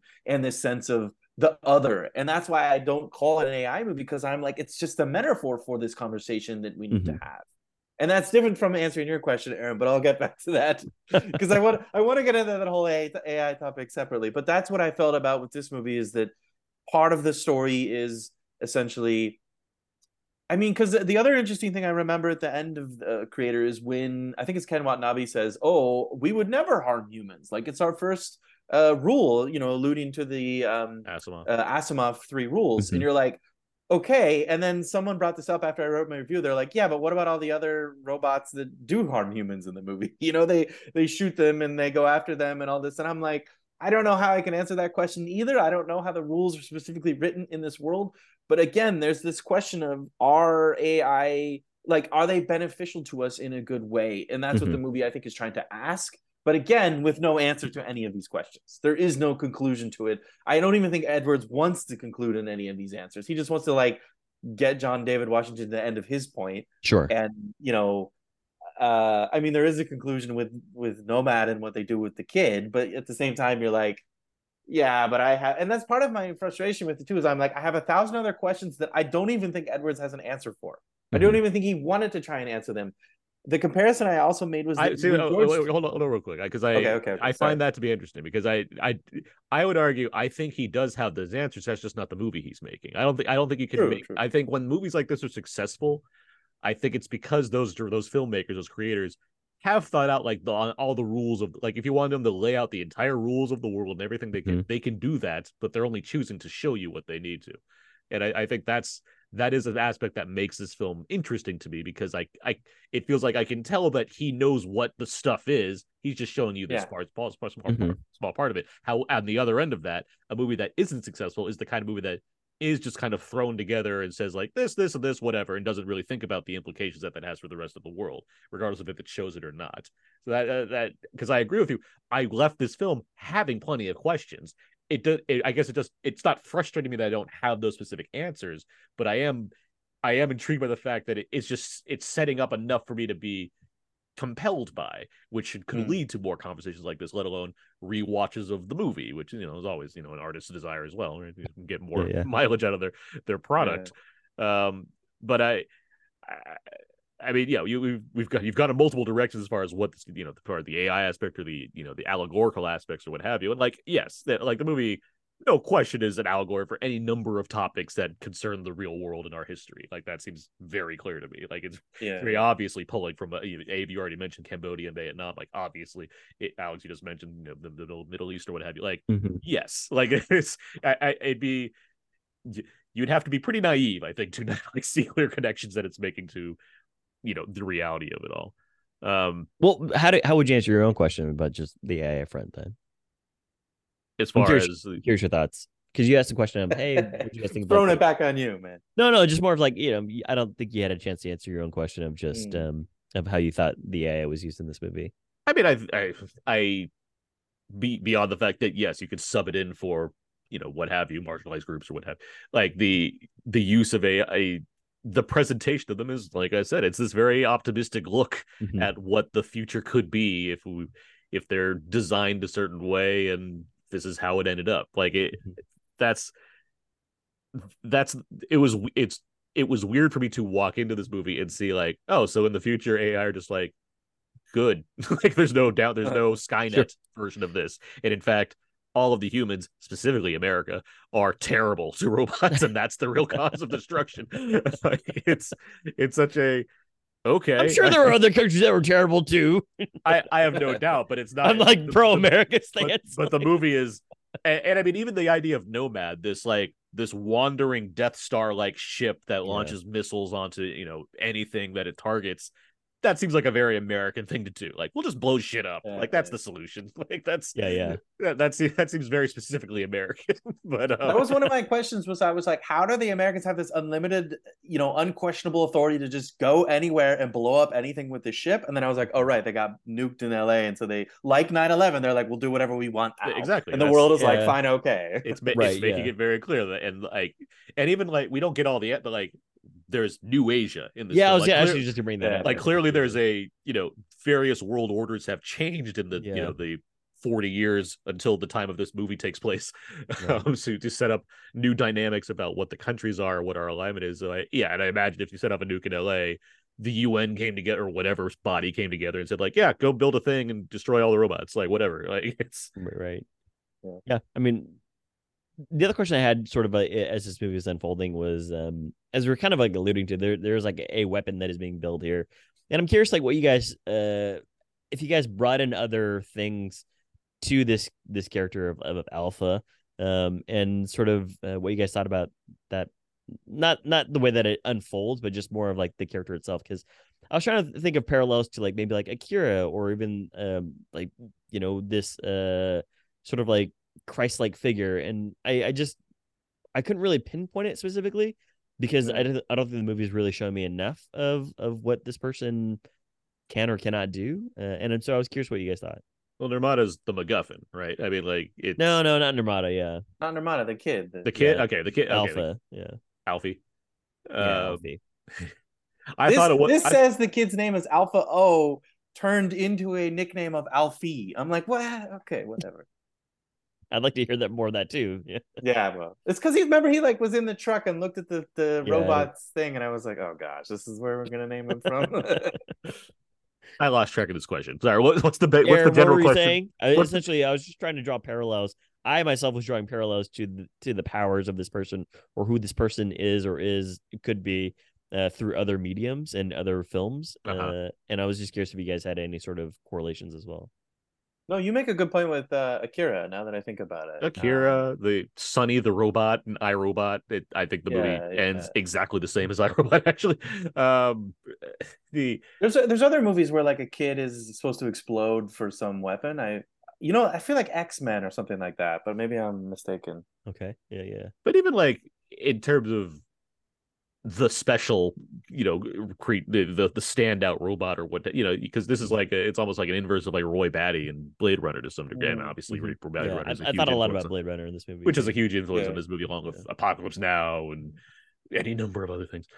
Um, uh, You're but, telling uh, me art built upon other art? Yes, but uh, good No art way. knows good art knows how to build on and expand, which I think this film does, as Uh-huh. opposed to ones that just take the aesthetics. Take and- that, J.J. Abrams. Uh, Well, yes, this is the correct name to put out there. Um, No, what were I you saying? What were you saying? I just I I don't know. I I I hear you, and I can I can see the the lines you can draw to other Sure. characters for sure. Is it does this one find a way to stand on its own? Um, not necessarily, but it, it as far as I don't know the way you could connect it to. No, I I uh, I only was gonna say it's not it's not to answer your question, but I did find it weird that it, we eventually learned that the whole point of this kid was to just be a bomb, and I'm like, well, this nice little kid, and then the the the very um obviously uh explained moment where I think Ken Watanabe says like, oh, the kid has to stay on the on the nomad to blow it up, and you can see in John David Washington's eyes, you're like, he's not gonna let that happen. He's gonna figure out how to blow it up without killing the kid. You're gonna Sure. save the kid. And I, and I was just like, it, it- to your point, I was like, I thought that from the trailers that this kid was going to be the creator, as the name indicates, or that this kid was going to have some power, kind of like Neo, in the with the one power to be able to control things. And then eventually, it's just like, no, the kid's just a bomb. And I was like, okay, that's it. And like, like uh, I think it was even Watanabe in the later scenes who also says like it will turn the tides of the war if we get rid of the nomad, which is like it's true that will, but at the same time I'm like that's the whole goal of the movie is this kid to like I, I to your point, Abe, I wanted to see more where there was something with the depth of this kid's importance within the AI world, and that's why I was so bothered by there's no real AI conversation there because there's like the kid should I don't know unite the AI people or um figure out how to unite AI and humans in a way Yeah. that like shows the that humans need to be more compassionate to them. But none of that is the point of the kid. And I was like, okay, Yeah, and I just a think there are hints of it here and there because you'll see things visually, but also I think he has a line. It's a great line. Um, the the kid has a great line of just, uh, "I want all robots to be free," and I was like, "Oh, I'm Yeah. really touched by this." But they don't Uh, have that in the fridge, so Exactly, but they don't have that in the fridge, which is like a funny, like you know, uh, one up joke. Uh, but yeah, I, I I did think about uh sort of like the the extended maybe additional uses, and this goes to Aaron's que- uh, point earlier of just like you know, uh, it's not that it does leave me the question, which is a good question to have. But then uh, Alex, to your point, it's like yes, tropes kind of kick in, and I was like, I I'm pretty certain that you know John David Washington being the the hero of this movie is not going to let whatever else happen throughout the rest of the movie. Yeah, so yeah. you know, uh, I I am fascinated by this discussion. is is a great thing to say. Well, that's the kind of thing where you know being structured. That's why it- I I'm willing to forgive a lot when you structure it so clear, like an action movie, like the like um random example, but like Judas and the Black Messiah from last. From yes, yeah, last quite year. the random example. What I what I what I what I really appreciate about that movie is like it's a biopic, but it's structured like a thriller. Like it's structured in a certain way where it, it- it's not about giving passes, but it's like it's going along a certain line. So it makes I think the viewer in the moment makes you more familiar. It it it, it kind of re- it reduces any fatigue you might have of being going down a familiar route because it's able to normalize the plotting of it enough so you can add in other things. And I think that move this movie's doing that as well, where it's giving Yeah. you like, yeah, a conventional idea of John David Washington has to take some person to a thing and do his stuff. But on top of that, it's able to layer in all these other things. And that's that's why I can get over you know what the things ultimately amount to it's like yeah all right i know where this is going however let's see what this journey is and i think there's so many details here that uh, Yeah, yeah. that a- are able to kind of get me past like the simplicity of it all at the end of the day Yeah. and again, I I did enjoy uh a lot of the uses of these androids, robots, what have you in the future. I enjoyed that they were just monks, farmers. Some of them are police forces. Some of them are just you know rural village people, and it was really cool that they were just modeled after real humans, right? Uh, and I I enjoyed that aspect of it because, like what you said, er, Aaron, you know, it's not oftentimes that I see sci-fi movies that are sort of behaving in this way because whenever I think about like the movies like Chappie or when I think about movies like um I don't know I don't know why that's the first movie that came to mind and I can't think of any others but um I don't necessarily see the the the androids and robots behaving in this way. They're often used as a force or as a if they if they do become defunct and derelict they're often seen as like you know a weird like sex worker like in Guardians of the Galaxy Volume 2 or something like that right? Um or you know like terminator 2 they're just all badass killers that turn that can be liquid metal. But i enjoy that there was just we've they've become so normalized that it just they often they've they've actually this movie also surpasses a question that a lot of other movies have which is like what if ais become conscious? It's like yes well they kind of actually are in this movie and that's why some of them have chosen to become monks or whatever else and they just have like human skins that have been gifted to them uh, but underneath it all, they're just hardware machinery that are just trying to like be at peace with the world that they're living in, which I I found pretty cool. that was the other thing i was curious about like That's nice. like Well the, self, said. the, the self-actualization of them i found to be interesting because it doesn't go into that further it's just more like yeah that's just how it is It's just At how the it is now. at yeah. the same time this is a world that's established that if you die you can still download your mind and put it into a robot and it's cool that one of the For- one for of the 60 uh, rules. Yeah, Well, it's like one of the rules for that is time too. though, well it depends though right like how long the person is, exactly has been dead like been i expired. it yeah. seems like if it was pretty instant and you downloaded it right away probably a lot longer than 60 but probably eternal if anything like i yeah, I- you can make Fallen too with John with John David Washington. It's just like- that's how the killer gets around. And I, I will say that piece of like learning that and hearing a piece of dialogue from Washington, like I know exactly where this film's going to go. So like that, that's, that's like, Yeah, yeah. and it's like I don't. I've said this many times. I'm not a person that tries to guess the plot or like figure out twists or whatnot. I just I Mhm. love just watching me let it unfold. So like the fact that I'm like I am pretty sure where I know I know where this is going. It wasn't disappointing to me because I just liked this journey. I liked watching Okay. this film. But yeah, the tech. We should talk more about the tech and stuff in this movie because I do like the the simulants and the the way That's that, what they're yeah, called. Yeah, simulants. the way that I, I had a I had a tough time narrowing this. It's like, yeah, there's robots, there's simulants, there's just machines. yeah. But like the like you're saying that and the fact that it's and I guess you know there's a I know there's another criticism about the the, the depiction of culture and how the in fact the robots equal Asia um, is could be problematic to some. Um, but that's a different topic we can get to if we want to. Uh, but the the idea that yes, that these simulants have all like largely chosen to just live lives of peace or whatnot, I found that to be pretty interesting. Mhm. At the same time, like the tech here, with especially you know in as far as the, the you know military weaponry and what have you, boy, did things look like deadly. And this film did not like take many shortcuts to show that lots of things are dying or being blown up constantly. Um, which uh, I ha- not happy to see as far as this was entertaining to me, as far as seeing death and destruction, but as far as the movie not like, you know, for being a PG thirteen studio film, it doesn't it doesn't um cop out. I don't think in too many ways. I think it does Mhm. a pretty good job of like showing the brutality of it all and really emphasizing its points as far as you know humans being the bigger threats ultimately and what have you. Yeah, definitely. I, I Yeah. also found the, the the the tech imbalance interesting. Like the US had all these things like the brain extraction thing, yet no one else did. And then I was like, oh, that's kind of like the world. Like some people have incredible advanced tech and other Mhm. places don't. I thought that was an interesting dynamic with it too. Yeah, and the tech in this world is I, just like again, like one of his like mid sequence or mid movie, one of his buddies is I guess married to a, a tech person or a, a simulant, or at least has like a I mean, it's a str- relationship. yeah, it's their they are their kindred, which is which is a really yeah, which is like a really cool thing. Just to if you're talking about like how far the tech has advanced, it's like yeah, it's beyond it's it's advanced in such a degree that that people still feel can or feel like a real connection to it, which is kind of like again the the ideas behind Blade Runner and what is or isn't a uh, replicant and what does it mean to actually be human to in Blade Runner 2049 kind of thing.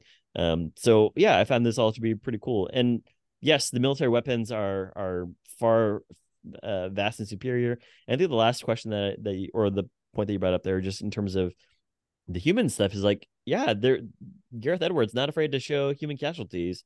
You know, uh, both sides, right? You know, there are some people that that lose their sides.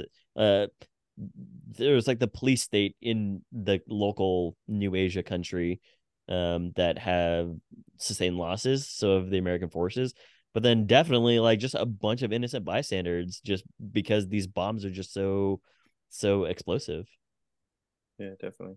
This this makes me want to to to finally follow up and answer your question there because you you no you've touched on something that that actually makes a good point which is that because the tech is so unique and advanced and something that in our current day and age we're not familiar with like yes they're trying to get to robotics and androids that are humanistic enough that we could never tell but we're Mhm. so far away from that that I don't think it actually makes any sense to compare 2023's AI conversation and discussion with what we see in the movie. And then I think we have to separate with what this film shows, which is a pre, I would say pre 2023, although it was made in 2022, but like a, a, a vision of robotics and technology as we just discussed that is this this interesting concept that is different from in every way what we are dealing with in today's 2023 AI conversation.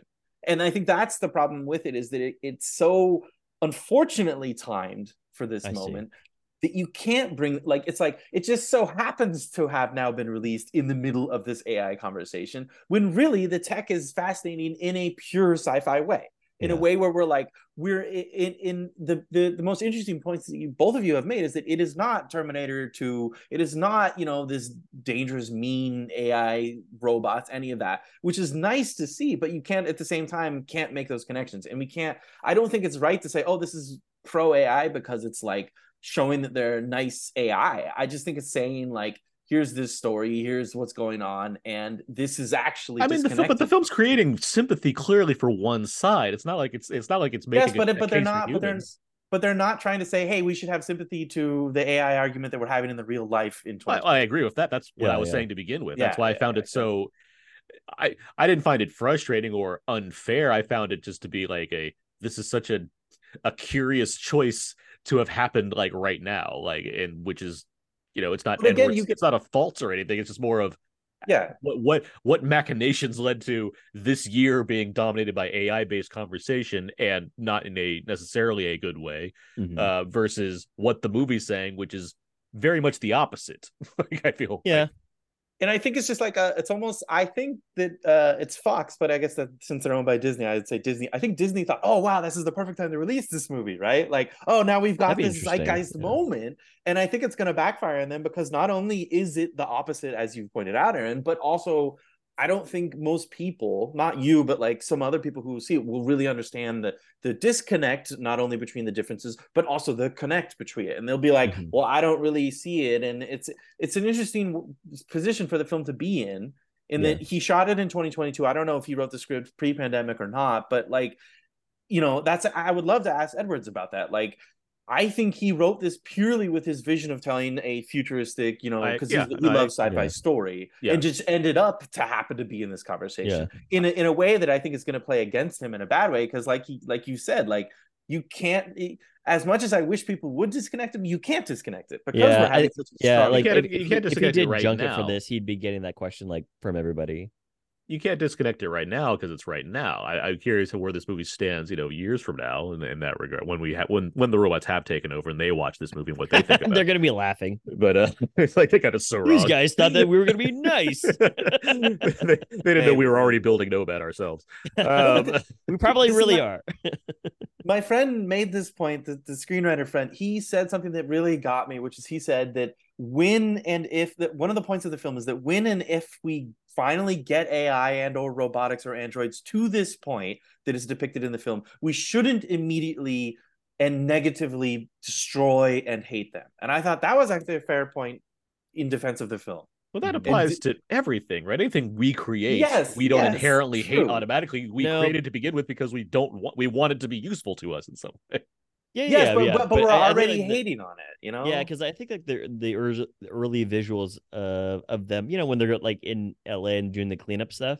Um, yeah, it's pretty PG thirteen aside. It's like it's pretty like graphic and and sad, just the way they're just like these these AI robots that are still like flash frozen in the time in which the bomb is being dropped off. So they're worried about the Uh-huh. humans that they're worrying uh, that they're taking care of and then you just see them all being like kind of like grasping for life when they're being Yeah. crushed by the the machine like yeah it's pretty it's it's pretty terrible just about what they're saying of like well we created something it was bad so we've got to kill every one of them and it's like mm, not great And that's where I mean, again, clear allegory is taking place here. I mean, it's yeah not- i mean i think the allegory when it ended on top of it makes it like a much more fruitful and and beautiful looking story for sure um so yeah But that's yeah. why I'm like, what does it what does it tell what does the film tell you about AI in Yeah, and- and- relation to today's time? Nothing, does and it? I think though? that's Because where it's like, you and I are on the same page, Alex. Just Yeah, like yeah, I, yeah, I think that course. gets better as just like the just the um just as the uh, allegory or as like the um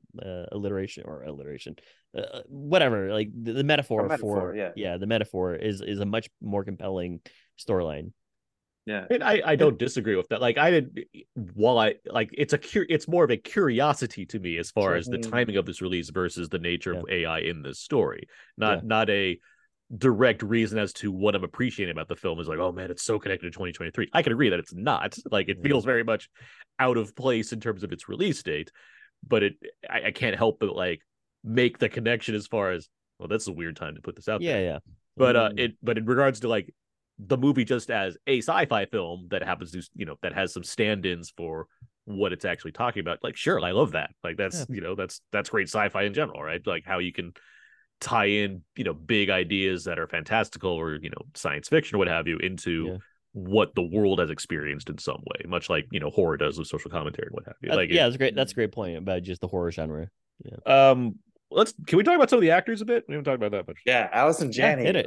Allison Janney um It's like the highlight of the movie to me. She was awesome. it- like against type kind of but i'm also like yeah, yeah. there's a lot of cj in this character too like i don't know this is...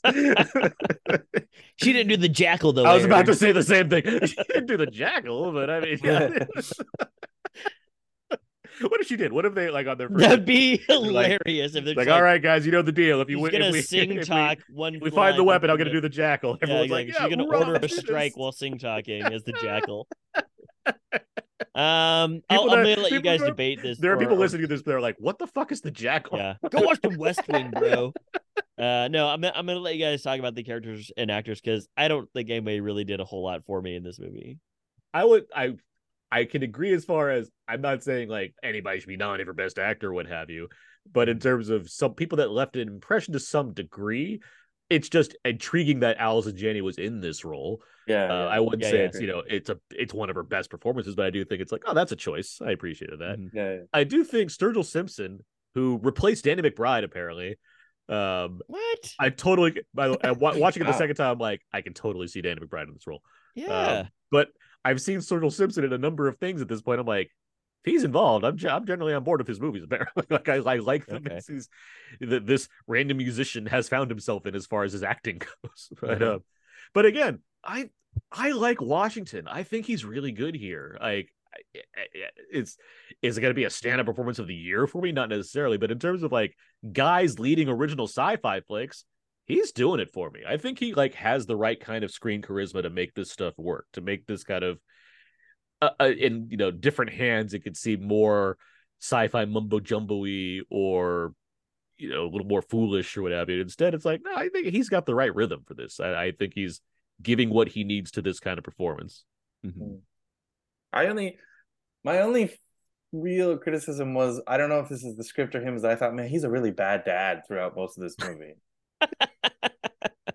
And I'm like, is that him or is that it the script? Because like he's he's cool to watch, but then you're like, man, he never really learns how to connect with this kid. Like even when the I think it was when they get to the city and he just like lets her be and just like goes off. I was like, don't you care about her? like what is He let her But I don't- be. He's, he's beta trying to get to one specific end only, Alex. He's pretty And driven. it's not the kid.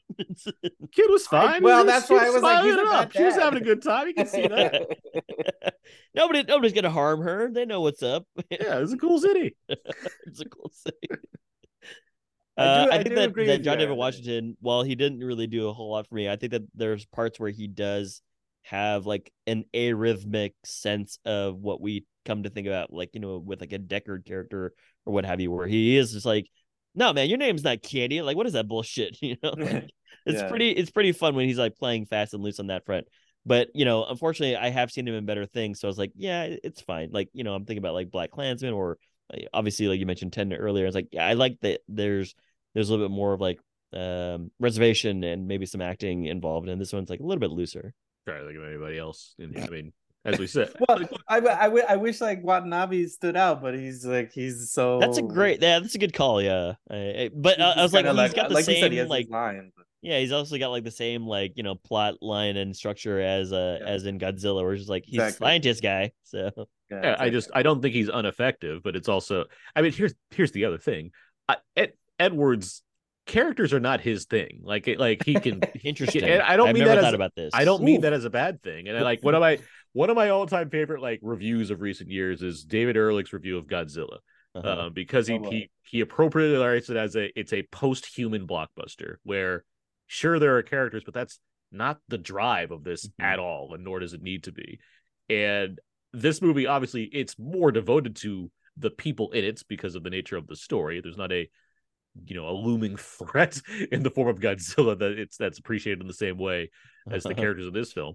But I can see I I still see the same thing where it's like Edward Edward like a movie does not need to be driven solely by the cast. There's other things you can appreciate. And we haven't even talked about some of the like the stuff going on like filming wise as far as the location. Yeah, and what have yeah, yeah, sure. But I I I'm not saying that this movie like the characters are an afterthought, but I do I can I can see the kind of a de-emphasis on deep characterization in favor of the world building going on and the oh, the the themes we've already talked about and what Mhm. have you. And by default, that means yeah, we like having people like Ken Watanabe or Allison Janney.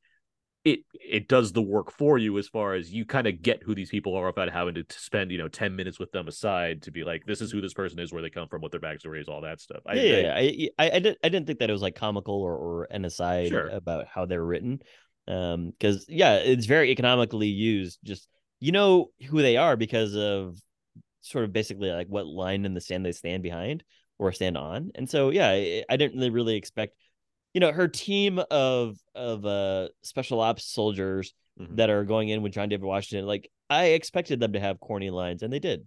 So yeah, Yeah, I and I do think the the way it's so like we've already talked about kind of the the almost casual brutality of this film. I think by having characters that don't I'm not saying blend into the background, but certainly, you know, they're not they're not big showy rules. I think that's part of the design to kind of keep you acclimated with the notion of just people can just get killed at any point in this thing because it's so it's the world is so much bigger than them and you have you know nomad and what have you just bombing shit and like it, it's showing the what war can do to you know a society and what have like i think it's i think there's a lot of intention in not Sure. having you know more standout performances for the sake of you know having oscar clips in favor of instead like blending blending making the world all seem in a certain kind of unison Mhm. The, the other one I thought was really interesting was Ralph Ineson as this general guy who reminded me a lot of Tyrell from Blade Runner. oh, interesting. Like he has okay that- yeah the glasses yeah, and then like the staunch, like I'm gonna tell you what to do, and, Sure. and I was like, okay, he's cool. He's an asshole, but he's cool.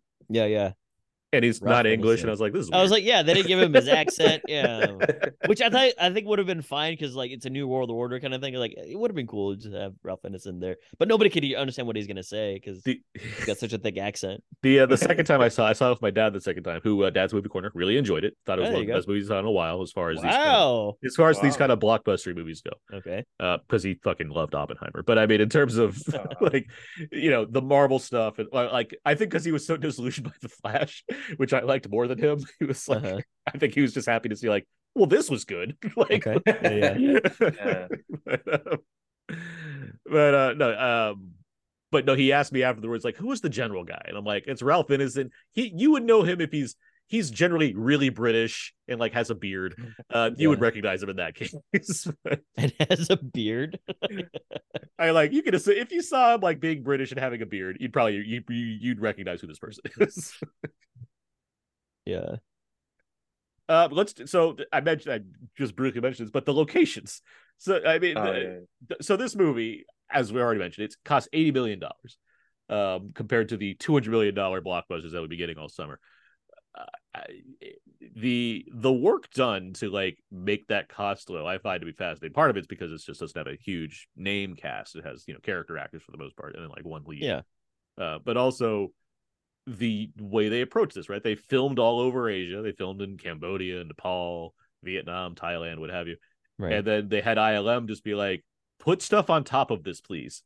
and mm-hmm. and, and Gareth Edwards just knows what he's asking for and is himself a visual effects artist.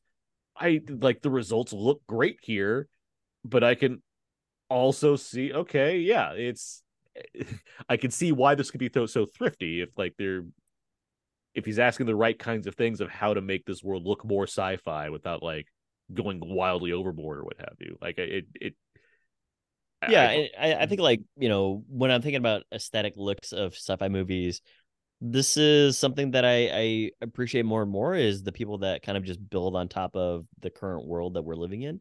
Um, and yes, yeah, they still are living wherever they are living in New Asia with just sci-fi structures built on top. You know what I mean? It doesn't make any sense for them to all be like shiny cities, all bright new shiny cities, um, when the infrastructure has not been that for the last like you know uh 300 years right Mhm. so i i did appreciate that they uh location was location but it didn't look like it was like oh wow there's like a giant fucking space station like in this uh area of of thailand you know so Yeah, I think I think that's almost it's it's not a criticism I have of it, but it's something where I'm like questioning if this is what we talked about before too. that- Does Edwards understand the world he's building, or is he just like this looks cool, so we'll build it? Like uh, half the time when he gets to New Asia and you get into these like bigger cities, I'm like, this city looks incredible. I want to go live there, but I'm like, how does any of it work? And I and I'm like sitting there wondering if ILM was just like, we don't care how it works. We're just gonna make it look cool mhm. and it does look cool and i love being there but i'm also like i wish kind of like lucas and star wars there was more definition to what's happening in these worlds and more of an understanding of the world you're in yeah even though the look of it is awesome and that's the only criticism. It, again, it's not a criticism. It's like a it's like a question in my mind when I'm watching it because I'm like, I think he's, I think the the greatest testament to what Edwards can do as a filmmaker is make it look amazing and make it the synergy of CG uh, work together, which is what something. This is what you said at the beginning, Aaron, about how he he has this scale and scope to what he builds visually that you feel so um caught up in that like epicness of it and that's super cool i'm almost like uh, my question is also like if he's going to make a sequel do they know how to even bring this people back to this world or are they going to try the same tactic again where they're just going to like go out and shoot and throw some stuff on top of it not that we need Yeah. a sequel just like a question on my mind when i was watching it Yeah, and, and that actually is something that I thought about as well. Uh, kind of kind of post fact. Um, Aaron, I'm glad that you mentioned like the, the world building and the scale of stuff too, because you know I, I thought about movies like Blade Runner 2049, and I also thought about uh Dune, which are both I guess Villeneuve movies, and there is like a sense of scale that I really like from Villeneuve, but there is much more of like an expansive world, and I know that they're completely different movies. Um, but uh, I was glad that Edwards was able to make this movie feel lived in um, especially like in the cities Yeah. parts. Uh, but there is like a sense that I was just also lacking of like a busyness in the streets that Villeneuve really took care to craft. And this is not a Edwards versus Villeneuve type of thing. It's just more of like, yes, when I'm thinking about the expensiveness of things, like you know, little details do matter. And so when you see um uh John David Washington, Joshua, and also Alphie kind of like walking through the streets and there's like you know, two or three people or or at least like a handful of people or what have you. It's like Villeneuve was just like, no, let me just pack this with like people and it's like a real living thing that you can really feel like is a is compelling my movie to to continue in its story. So Uh, I'll, I'll say two things. Yeah. One, I again, I do think that Edwards has an internal logic to this stuff, and he's showing you what he can Sure. and, he- and choosing to.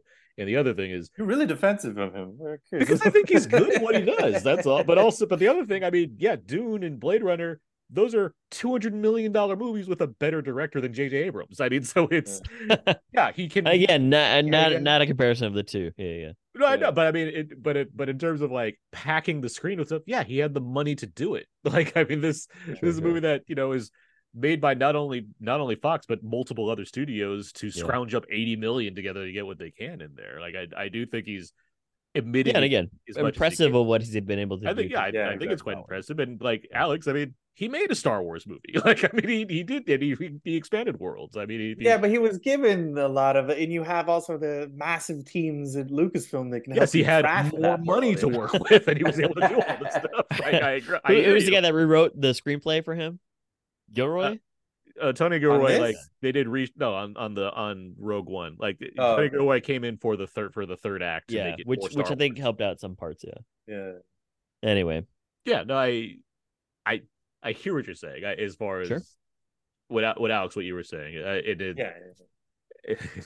it's just like I, I it's it's less about being defensive. It's more like I'm just I, I'm seeing what I'm seeing here. Like I, I, I it it appears to be that like he knows the stuff he wants to do and like just is he knows what he's g- given that like look at like monsters where he literally did the visual effects on his his own laptop. like it's like eh, he yeah, I think he has just the eye for like what he knows he can get on the screen and make look good, as opposed to like stretching it to the limits and making it look bad. yeah. You know, But speaking of still- stretching and also like from a technical standpoint, I've been reading about this is what like why I asked Aaron a question uh earlier offline. I was asking him, hey man, like does it look better on IMAX or on Dolby? And he's like, just watch it in Dolby. And because it's like shot in like 239 or something like that. Um and apparently he got that out of like a Sony camera that you can buy like off the shelf. so it's like pretty incredible like what you could just do, like what Gareth Edwards is able to do. So when you mentioned him like editing and and doing visuals like on his laptop, like yeah, it's he's he's certainly a guy that just knows how to get the most out of his equipment. So good on him. But that still doesn't make it still makes me think that Lucas has a better sense of world crafting, whereas Edwards has a better sense of putting the world onto the screen. I mean, if you want to tell I me that that's the thing. Lucas Lu- Lucas responsible for the biggest franchise on the planet was a better ideas man, sure, I can agree with you. I Like, think I think Right, not a lot of you people said ideas him. man because he certainly is. it's the not hard to man. defend Lucas. Like he's, he's you want to cast Some him people aside hate because him. Some I, him. I get people that, do yeah, hate him, yeah. because they they made some movies they didn't like when they were teenagers. Oh my god, it's Yeah. terrible. Like, That's why I'm like ideas man. Yes, yes, yes. I just wish he would have had like a screenwriter like that who would have come in and polished up a couple of those moments and been I like, don't disagree. Like, yeah, expand I'm- upon yeah, this a it- little, I'm- yeah. the fact this movie's merely a B plus, maybe A minus to me, and not a home run. Like, okay, but at the same time, it's like I From got a letter this. grade to a sports analogy. I'm not the first. to I'll do accept it. I'll accept it. Yeah, yeah. I Like, get it. I get but it. but no, I, I hear you as far as like Yeah. yes, I can I can point to the things that like hold it back from being, you know, a a, a modern classic. Another term I hate using because it's I've been I've seen people say that though. I'm like Wow. shocked. I They're like, know, and is one of I- the I mean, sci-fi they're- of the decade. I'm like, I hear you, but they're not here. You know, it's like I don't I don't Ah, okay, I don't okay, need okay. hyperbole. we don't invite those charlatans on the show. I don't. Alex. I don't need hyperbole man to be on the podcast with us to tell us how much they like the movie and just because they liked it a lot. Like I'm But happy to is have a conversation. nickname. with Are you kidding me? This is what people call me. This is your nickname. I guarantee you there are people out there that are like, oh, they got the hyperbole man on this show. I'm not gonna. No, oh I- my god, I- they have I- first showings. Alex Billington. What a dick.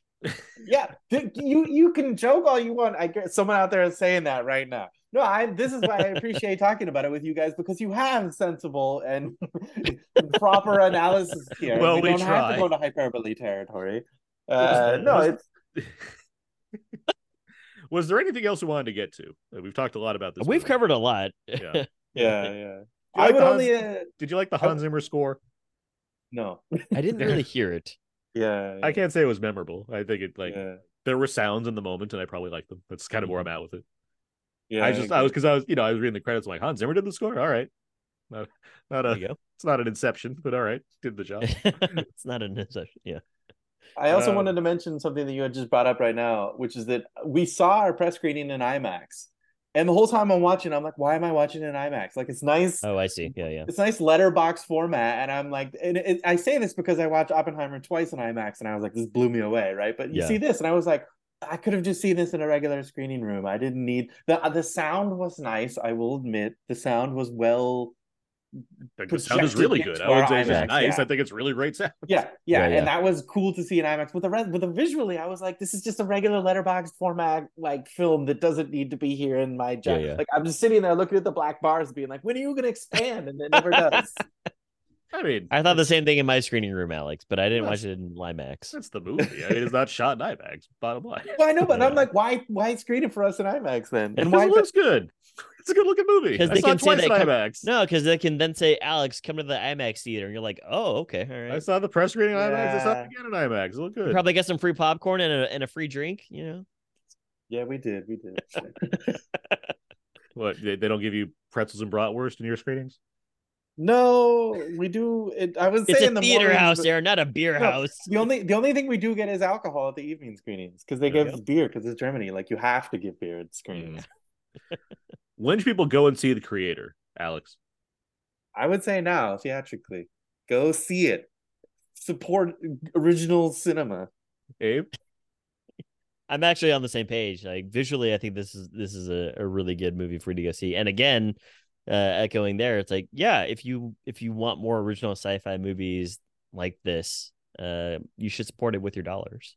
Uh, yeah. See, uh, go see it in IMAX. I think it's great. I think it's just. it's- IMAX, wow, highest whoa, rating. whoa, whoa! Yeah. I've seen it twice in IMAX. I'm happy to. I mean, Wow, okay. it's- it does the job. No, I'm just surprised. It's like I was not expecting the highest rating. Yeah. Okay. I, I mean, like, regardless of where this ends up at the end, I'm not saying it's high in my top ten or I'm, anything like that. I'm not pointing I just, fingers. I'm just. I, I just think I think it, it. I think it's an effective sci-fi action flick that looks and sounds great. I mean, that's it. I mean, if I'm They- going They've to got the- an hour podcast to go back to. Yeah. if I'm going to the movie theater to, you know, and I have the premium option choice, like, what do I want to watch on the premium screen? This, like, this is what I'd want to see. So yeah.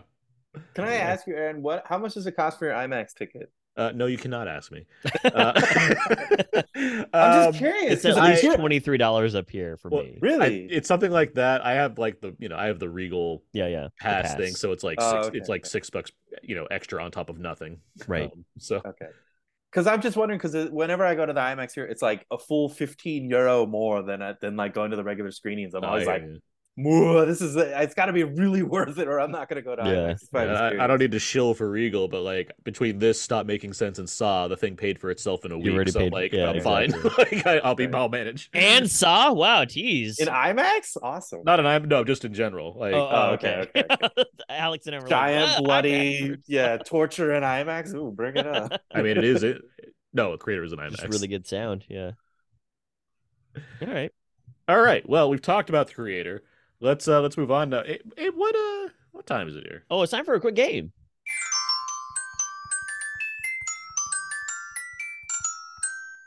Little known fact, that's actually the noise that plays when you shut somebody down on standby in the creator. exactly, exactly that. Um, that is, of course, the improv theme for games, and I have a game for you guys this week. All right. It is a cinema Turing test. Oh no. Uh-oh. I went from all right to oh no.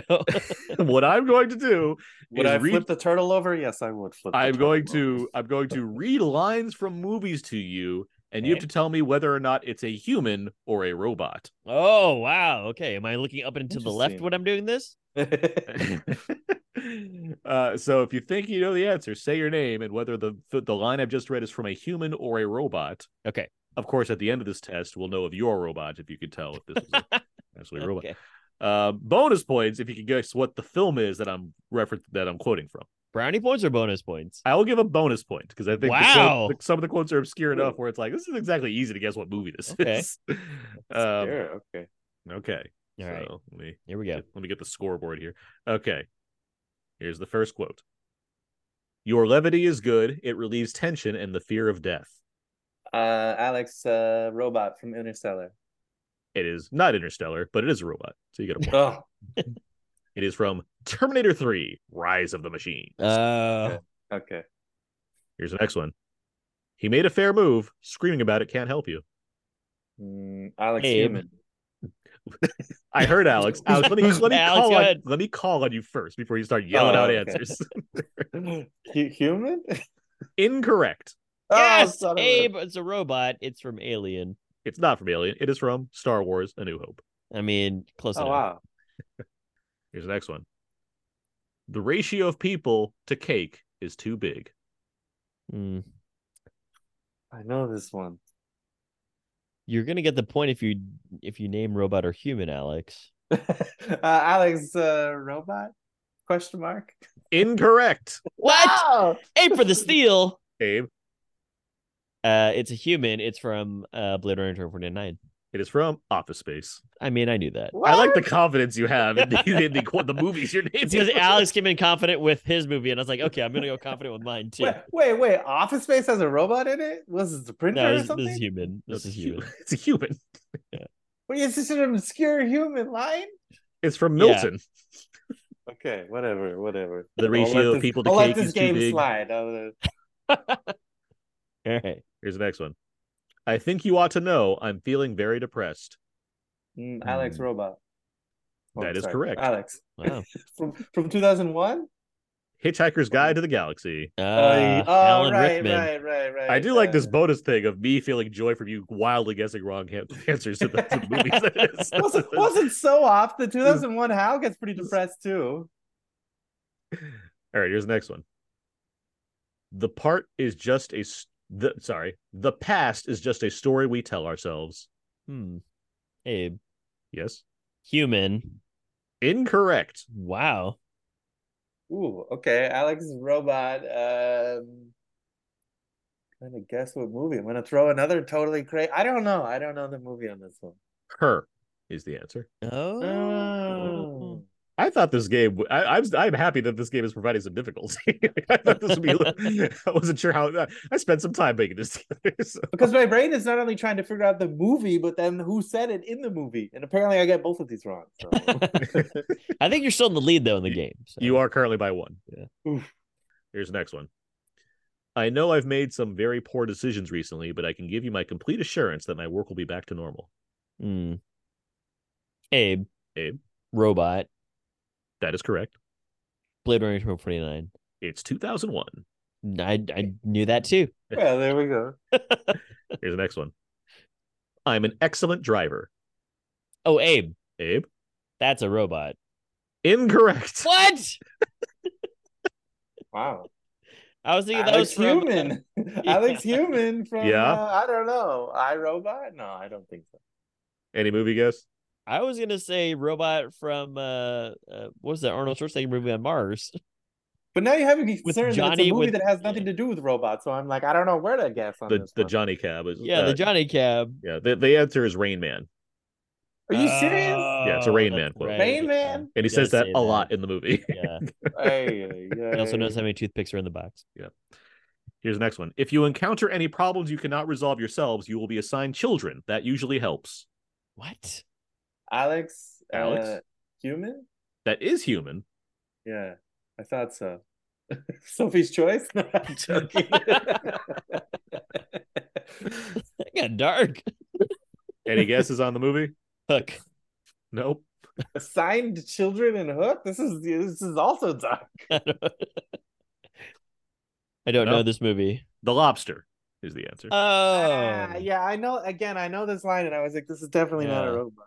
Aaron, you can't see, but I just burned my hand in a in a toaster. okay. Here's the next one. Okay. Honesty isn't always the most diplomatic nor the safest form of communication. yeah, Alex. Alex? robot from Interstellar. That is Tars. You're correct. You get two Yeah, points I, on to that me, one. What if it was Tars, Case? uh, I know Tars. Uh, Yeah, well, true. I, I know my Tars. Light blink.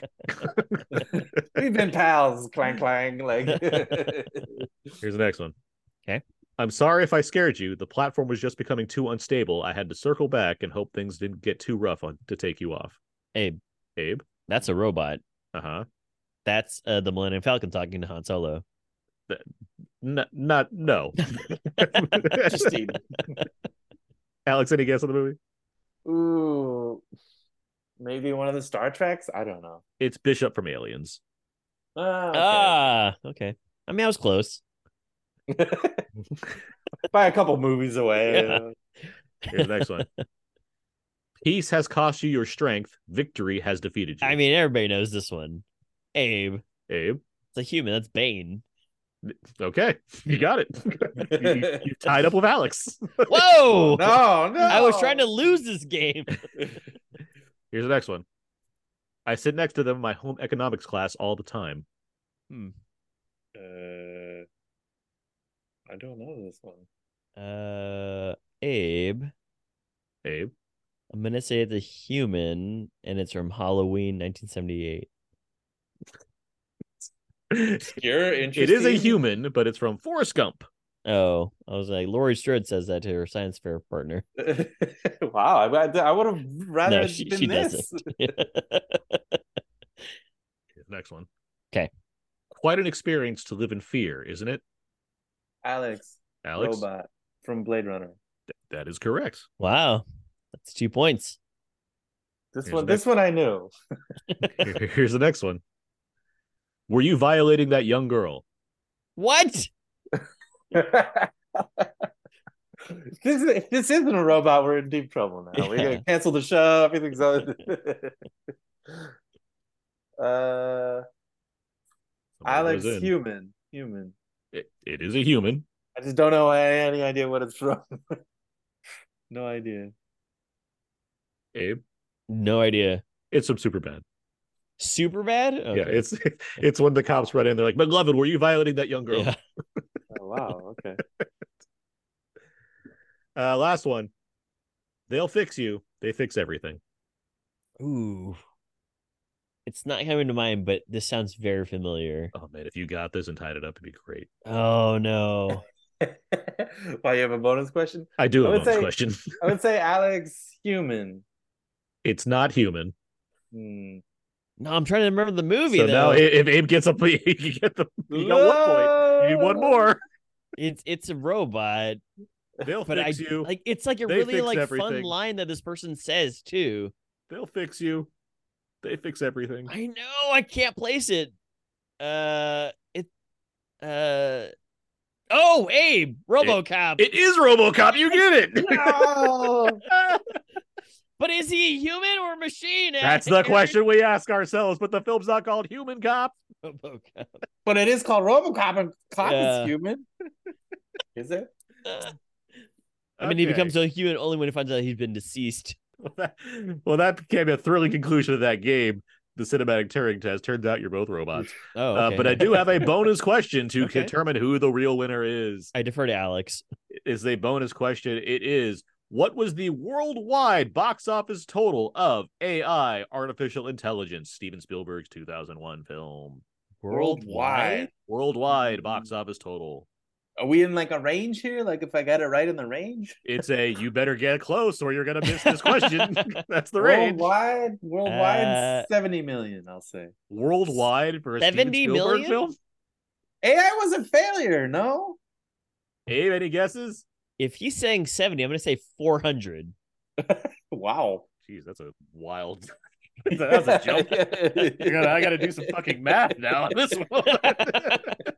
This is what you get for having a tiebreaker question, Aaron. it must be like 150 million or something. Aaron has his calculator out. I do because it's like deep, deep diving into his mathematical calculation. 400 minus 72 million. Hold on, wait. What's the answer? Here's the, here's the thing. You guys Are we both equidistant? Yes. No way. No way. Way. You are. You're both 165 on. It's 235. Wow. Okay. You are I thought it- somehow. I thought it you are. You are both exactly the same number off. This is where we're both androids. So that is insane that you did that. Wow. Crazy. Remarkable. uh, Maybe we are robots. Maybe All you had to do I Abe, was either are. guess higher than him or lower than him, and you weren't going to guess 60 million. like wait, what did Alex guess? 70, And what was the total? 235. Wow. You are both somehow in the exact same place. I, I'm gonna give it to Alex. No, you're not going to give You it to don't- Alex. you You don't- fucking tied. you don't have a bonus bonus question? We Yeah. have another follow up. Like, Get I- on it, what is, the, quiz what is the box office of RoboCop hold on, hold, hold on. Let me get another one now because of this somehow insane. This is why you're both. this is why you both lost the Turing test. What can I say? We both agreed about the, the Jesus creator. Christ. Now we're, we're on the same page about You- this. Like of all numbers, like, how does that happen? And I thought I was being like crazy. You were being crazy, just the right amount of crazy. Okay, what is the worldwide box office total for Ex Machina? Worldwide. Okay. Alex, on the count of three, we Two both say at the 235 million. Uh worldwide box office for Ex Machina. Ugh. This is probably closer to 70 million, honestly. yeah, yeah. I'm gonna say 55 million. Okay, Another calculation. Alex, did you have one? Uh, well, I said 235, but now do I, am I, should I change it? I'm afraid. No, you can go two thirty five. Yeah, let's just let's just roll with it. See what Okay, happens. well, let's just uh let's just note that A24 Films, I think Everywhere All at Once is their leader with over 100. That's their highest grossing film. Mm, At- okay. at Well, all. there we go. Um, so it, you know, it's nowhere near tier 35 it is 37 37 Wow, okay. Worldwide? Wow. yes, it's a small Yeah. movie. Like, yeah. But I Well, thought no- it was a hit. Okay, see, I it's got- I thought A24. AI A hit is like a hit is like 20. Okay, okay. Well, we're right. both over, so we both lose. no, Abe, you won. You got closer. You won. You're the winner. I appreciate how close this game was, though. This Yes, is a, I agree, a- a yeah. proper game. That's why I needed the calculator though, not because I couldn't do like basic math. But it's like, is it exactly the same? like, so, yeah. Alex, I appreciate being on the same show with you with the same answer, uh, equidistant away. Me too. Me too. Yeah. that was ridiculous. That was fun. That was unplanned. You're not exactly the same distance away. That's ridiculous. No, robots are able to do that every now and again. Okay, let's All move right. on. Let's move on. Now. Let's get some about now feedback. Feedback, feedback, feedback. This is where we go over the various questions and answers on our Facebook page, facebook.com slash Hot Dog podcast. We asked a number of questions to our listeners, and they gave us some answers. Let's do this. First question here, and Alex, feel free to throw in as you do. Uh, what are some great films focused on artificial intelligence? Philip Hurd has Metropolis and X Men Days of Future Past. Chris Cleveland has Ex Machina and Upgrade. And Justin Weatherby has 2001, Resident Evil, Her, and way back Electric Dreams. Also, War Games would fit into this. Wouldn't you prefer a nice game of chess? Oh, Great Yeah, AI. Love war games. Love war games. yeah. Does I was actually thinking about it the other day. Does does the original Metropolis count as an AI movie? I mean, it's about a robot, but I don't think it's really about AI. I don't know. I mean, it came to life. It seemed to have its own ideas. Mm. I'll, I'll accept it. Yeah. Any Uh, others? I'm gonna throw in WALL-E. yeah. Hello, WALL-E. There's a lot of movies that have robots in them, but I'm like, does that count as AI? I don't know. Well, say an example. We'll either make fun of you or say you're right. No, no, no. I was thinking like, uh, um, oh, now I forget the name. Uh, the uh, the '80s movie with the spaceship. With the spaceship. Enemy mine. no, no. Uh, Well, it's not short circuit. Oy, So oy, no, the other one with um, uh, the kid who gets the spaceship. Inner space. the last starship. No, but these are all great Daryl? films. What's the what's Uh, the what's the of Fred Savage? Dar- I'm gonna change my name. or I'm gonna change my answer to Daryl. Flight of the. Navigator. Flight of the Navigator. Flight of the Navigator. Navigator. Okay. But that, but like the spaceship, is, I don't know. That's what I mean. It's like I don't know. Is Herbie AI? What is Herbie? No, Herbie's like a fucking like ghost, isn't it? Is it? It's The a ghost love that takes over the car, right? I like you're saying this like, duh, it's a ghost. like, you know, one of those obvious Yeah. things. I don't know to be sure. Okay. Yeah. Fair enough. Well, the next question here is name some great relationships in film between man and machine. Chris Cleveland writes her, Brian and Charles. Philip has the kids and the robots in Castle in the Sky and the Iron Giant. And Irene Johnson writes Baymax and Hero. Hmm, Robot and Charles, such a great film. Brian and Charles. Yeah, sorry, Robot and Charles.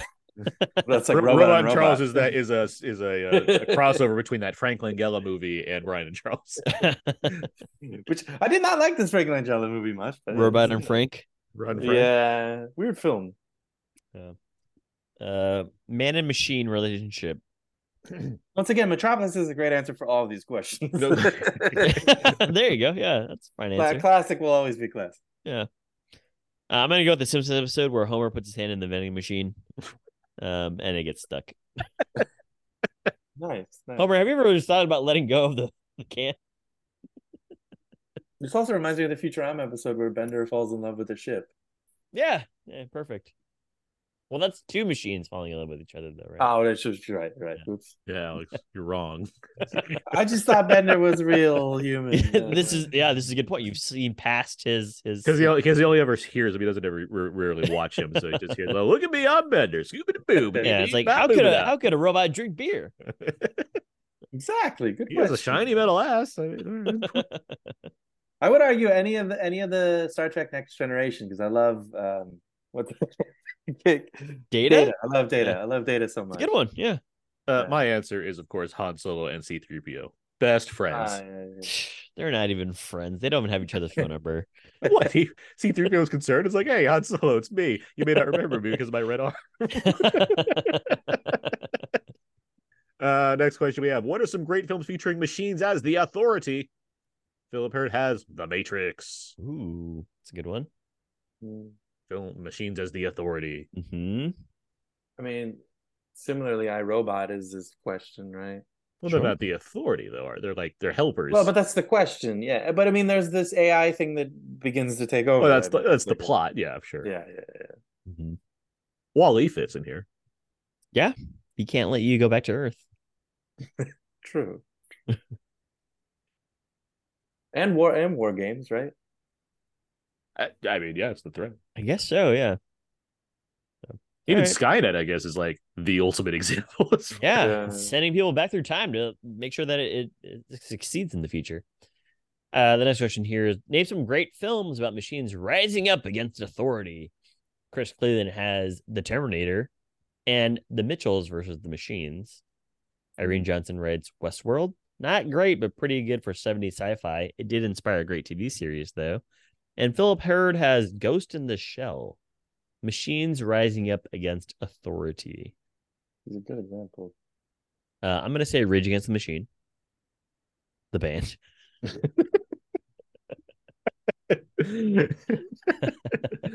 um, there are robots all along. Uh, That'd be the worst turn of events. by the way, Herbie just seems to have no origin. like, I'm no- telling you, he's a ghost. I'm saying I'm saying there's nothing that says that at all.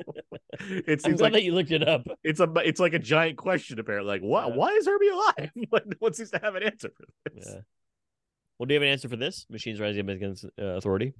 Um I mean, you could say Tron- RoboCop here Tron, too, too. because he does go against OCP at the end. I'm trying to think of something we haven't said as far as it. Mhm. I mean, Ex Tron, Machina. Tron and the Yeah, Tron. Tron and the Tron movies, no? There you go. Yeah, Sort of. Yeah, you fight for the even in. Tron Legacy. Yeah. They fight for the users. Yeah, exactly. All right. Next question. What are some great debut child performances? Philip Hurd has Jason Schwartzman in Rushmore and Masahiko Shimazu in Good Morning. Chris Cleveland has Natalie Portman, I assume in Leon. Um, Todd Liebenau, friend of the show, has Tatum O'Neal in Paper Moon, Natalie Portman in Leon the Professional, and Jackie Coogan in The Kid. Ruben Acevedo Jr. has Jacob Tremblay, America's greatest actor. Uh, Maxwell Haddad, friend of the show, has Jude Hill in Belfast, Jean Pierre Lude in The 400 Blows, and Quvenzhané Wallis in Beasts of the Southern Wild, Oh, and Saoirse Ronan in, I assume that'd be Atonement.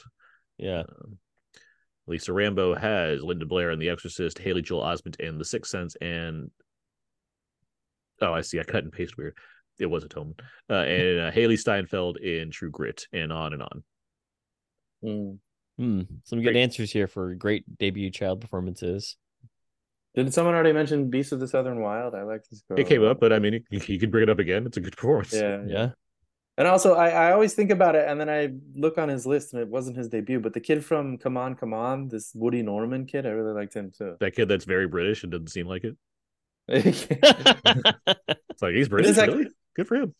I thought it, I thought it was his debut, and then he's like been in TV series for like five more years previous. I'm like, wow, okay. Yeah, he's a heavy smoker. And There you go, there you go. He's like an eight year old smoker. It's an eight-year-old smoker. uh, I, I do like that Jay or uh, Haley Joel Osment pick that somebody had there. I can't think of anybody else off of my head. Haley Joel Osment was in Forrest Gump. What are we talking about? That's true. Yeah. Grandma says I used to read this book to her all the time. Um, how about you? From uh, anybody come to mind, Aaron? uh, nothing more than what's listed. Honestly, I'm trying to think of anything else, and nothing's sticking out. Yeah. Um, I don't. Okay. Well, the next question here is: What are some terrifying? Uh, what are some terrifying world devastating weapons in film? Philip Hurd writes: The original Death Star is pretty solid. Um, not sure if it was anything like it in cinema before. Chris Cleveland writes: The Beam in Independence Day from the spaceships and the Infinity Gauntlet.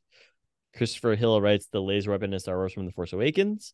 The weapon from Star Trek, the reboot uh, that leveled Vulcan and the world engine in Man of Steel. So a lot of like, you know, world ending weapons here or planet ending weapons.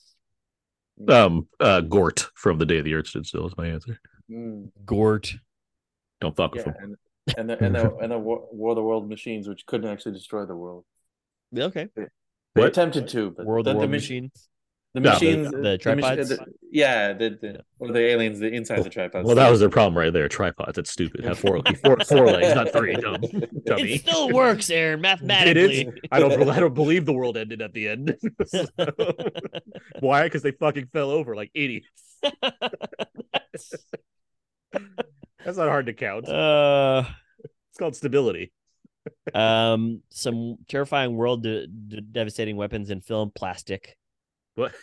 Okay.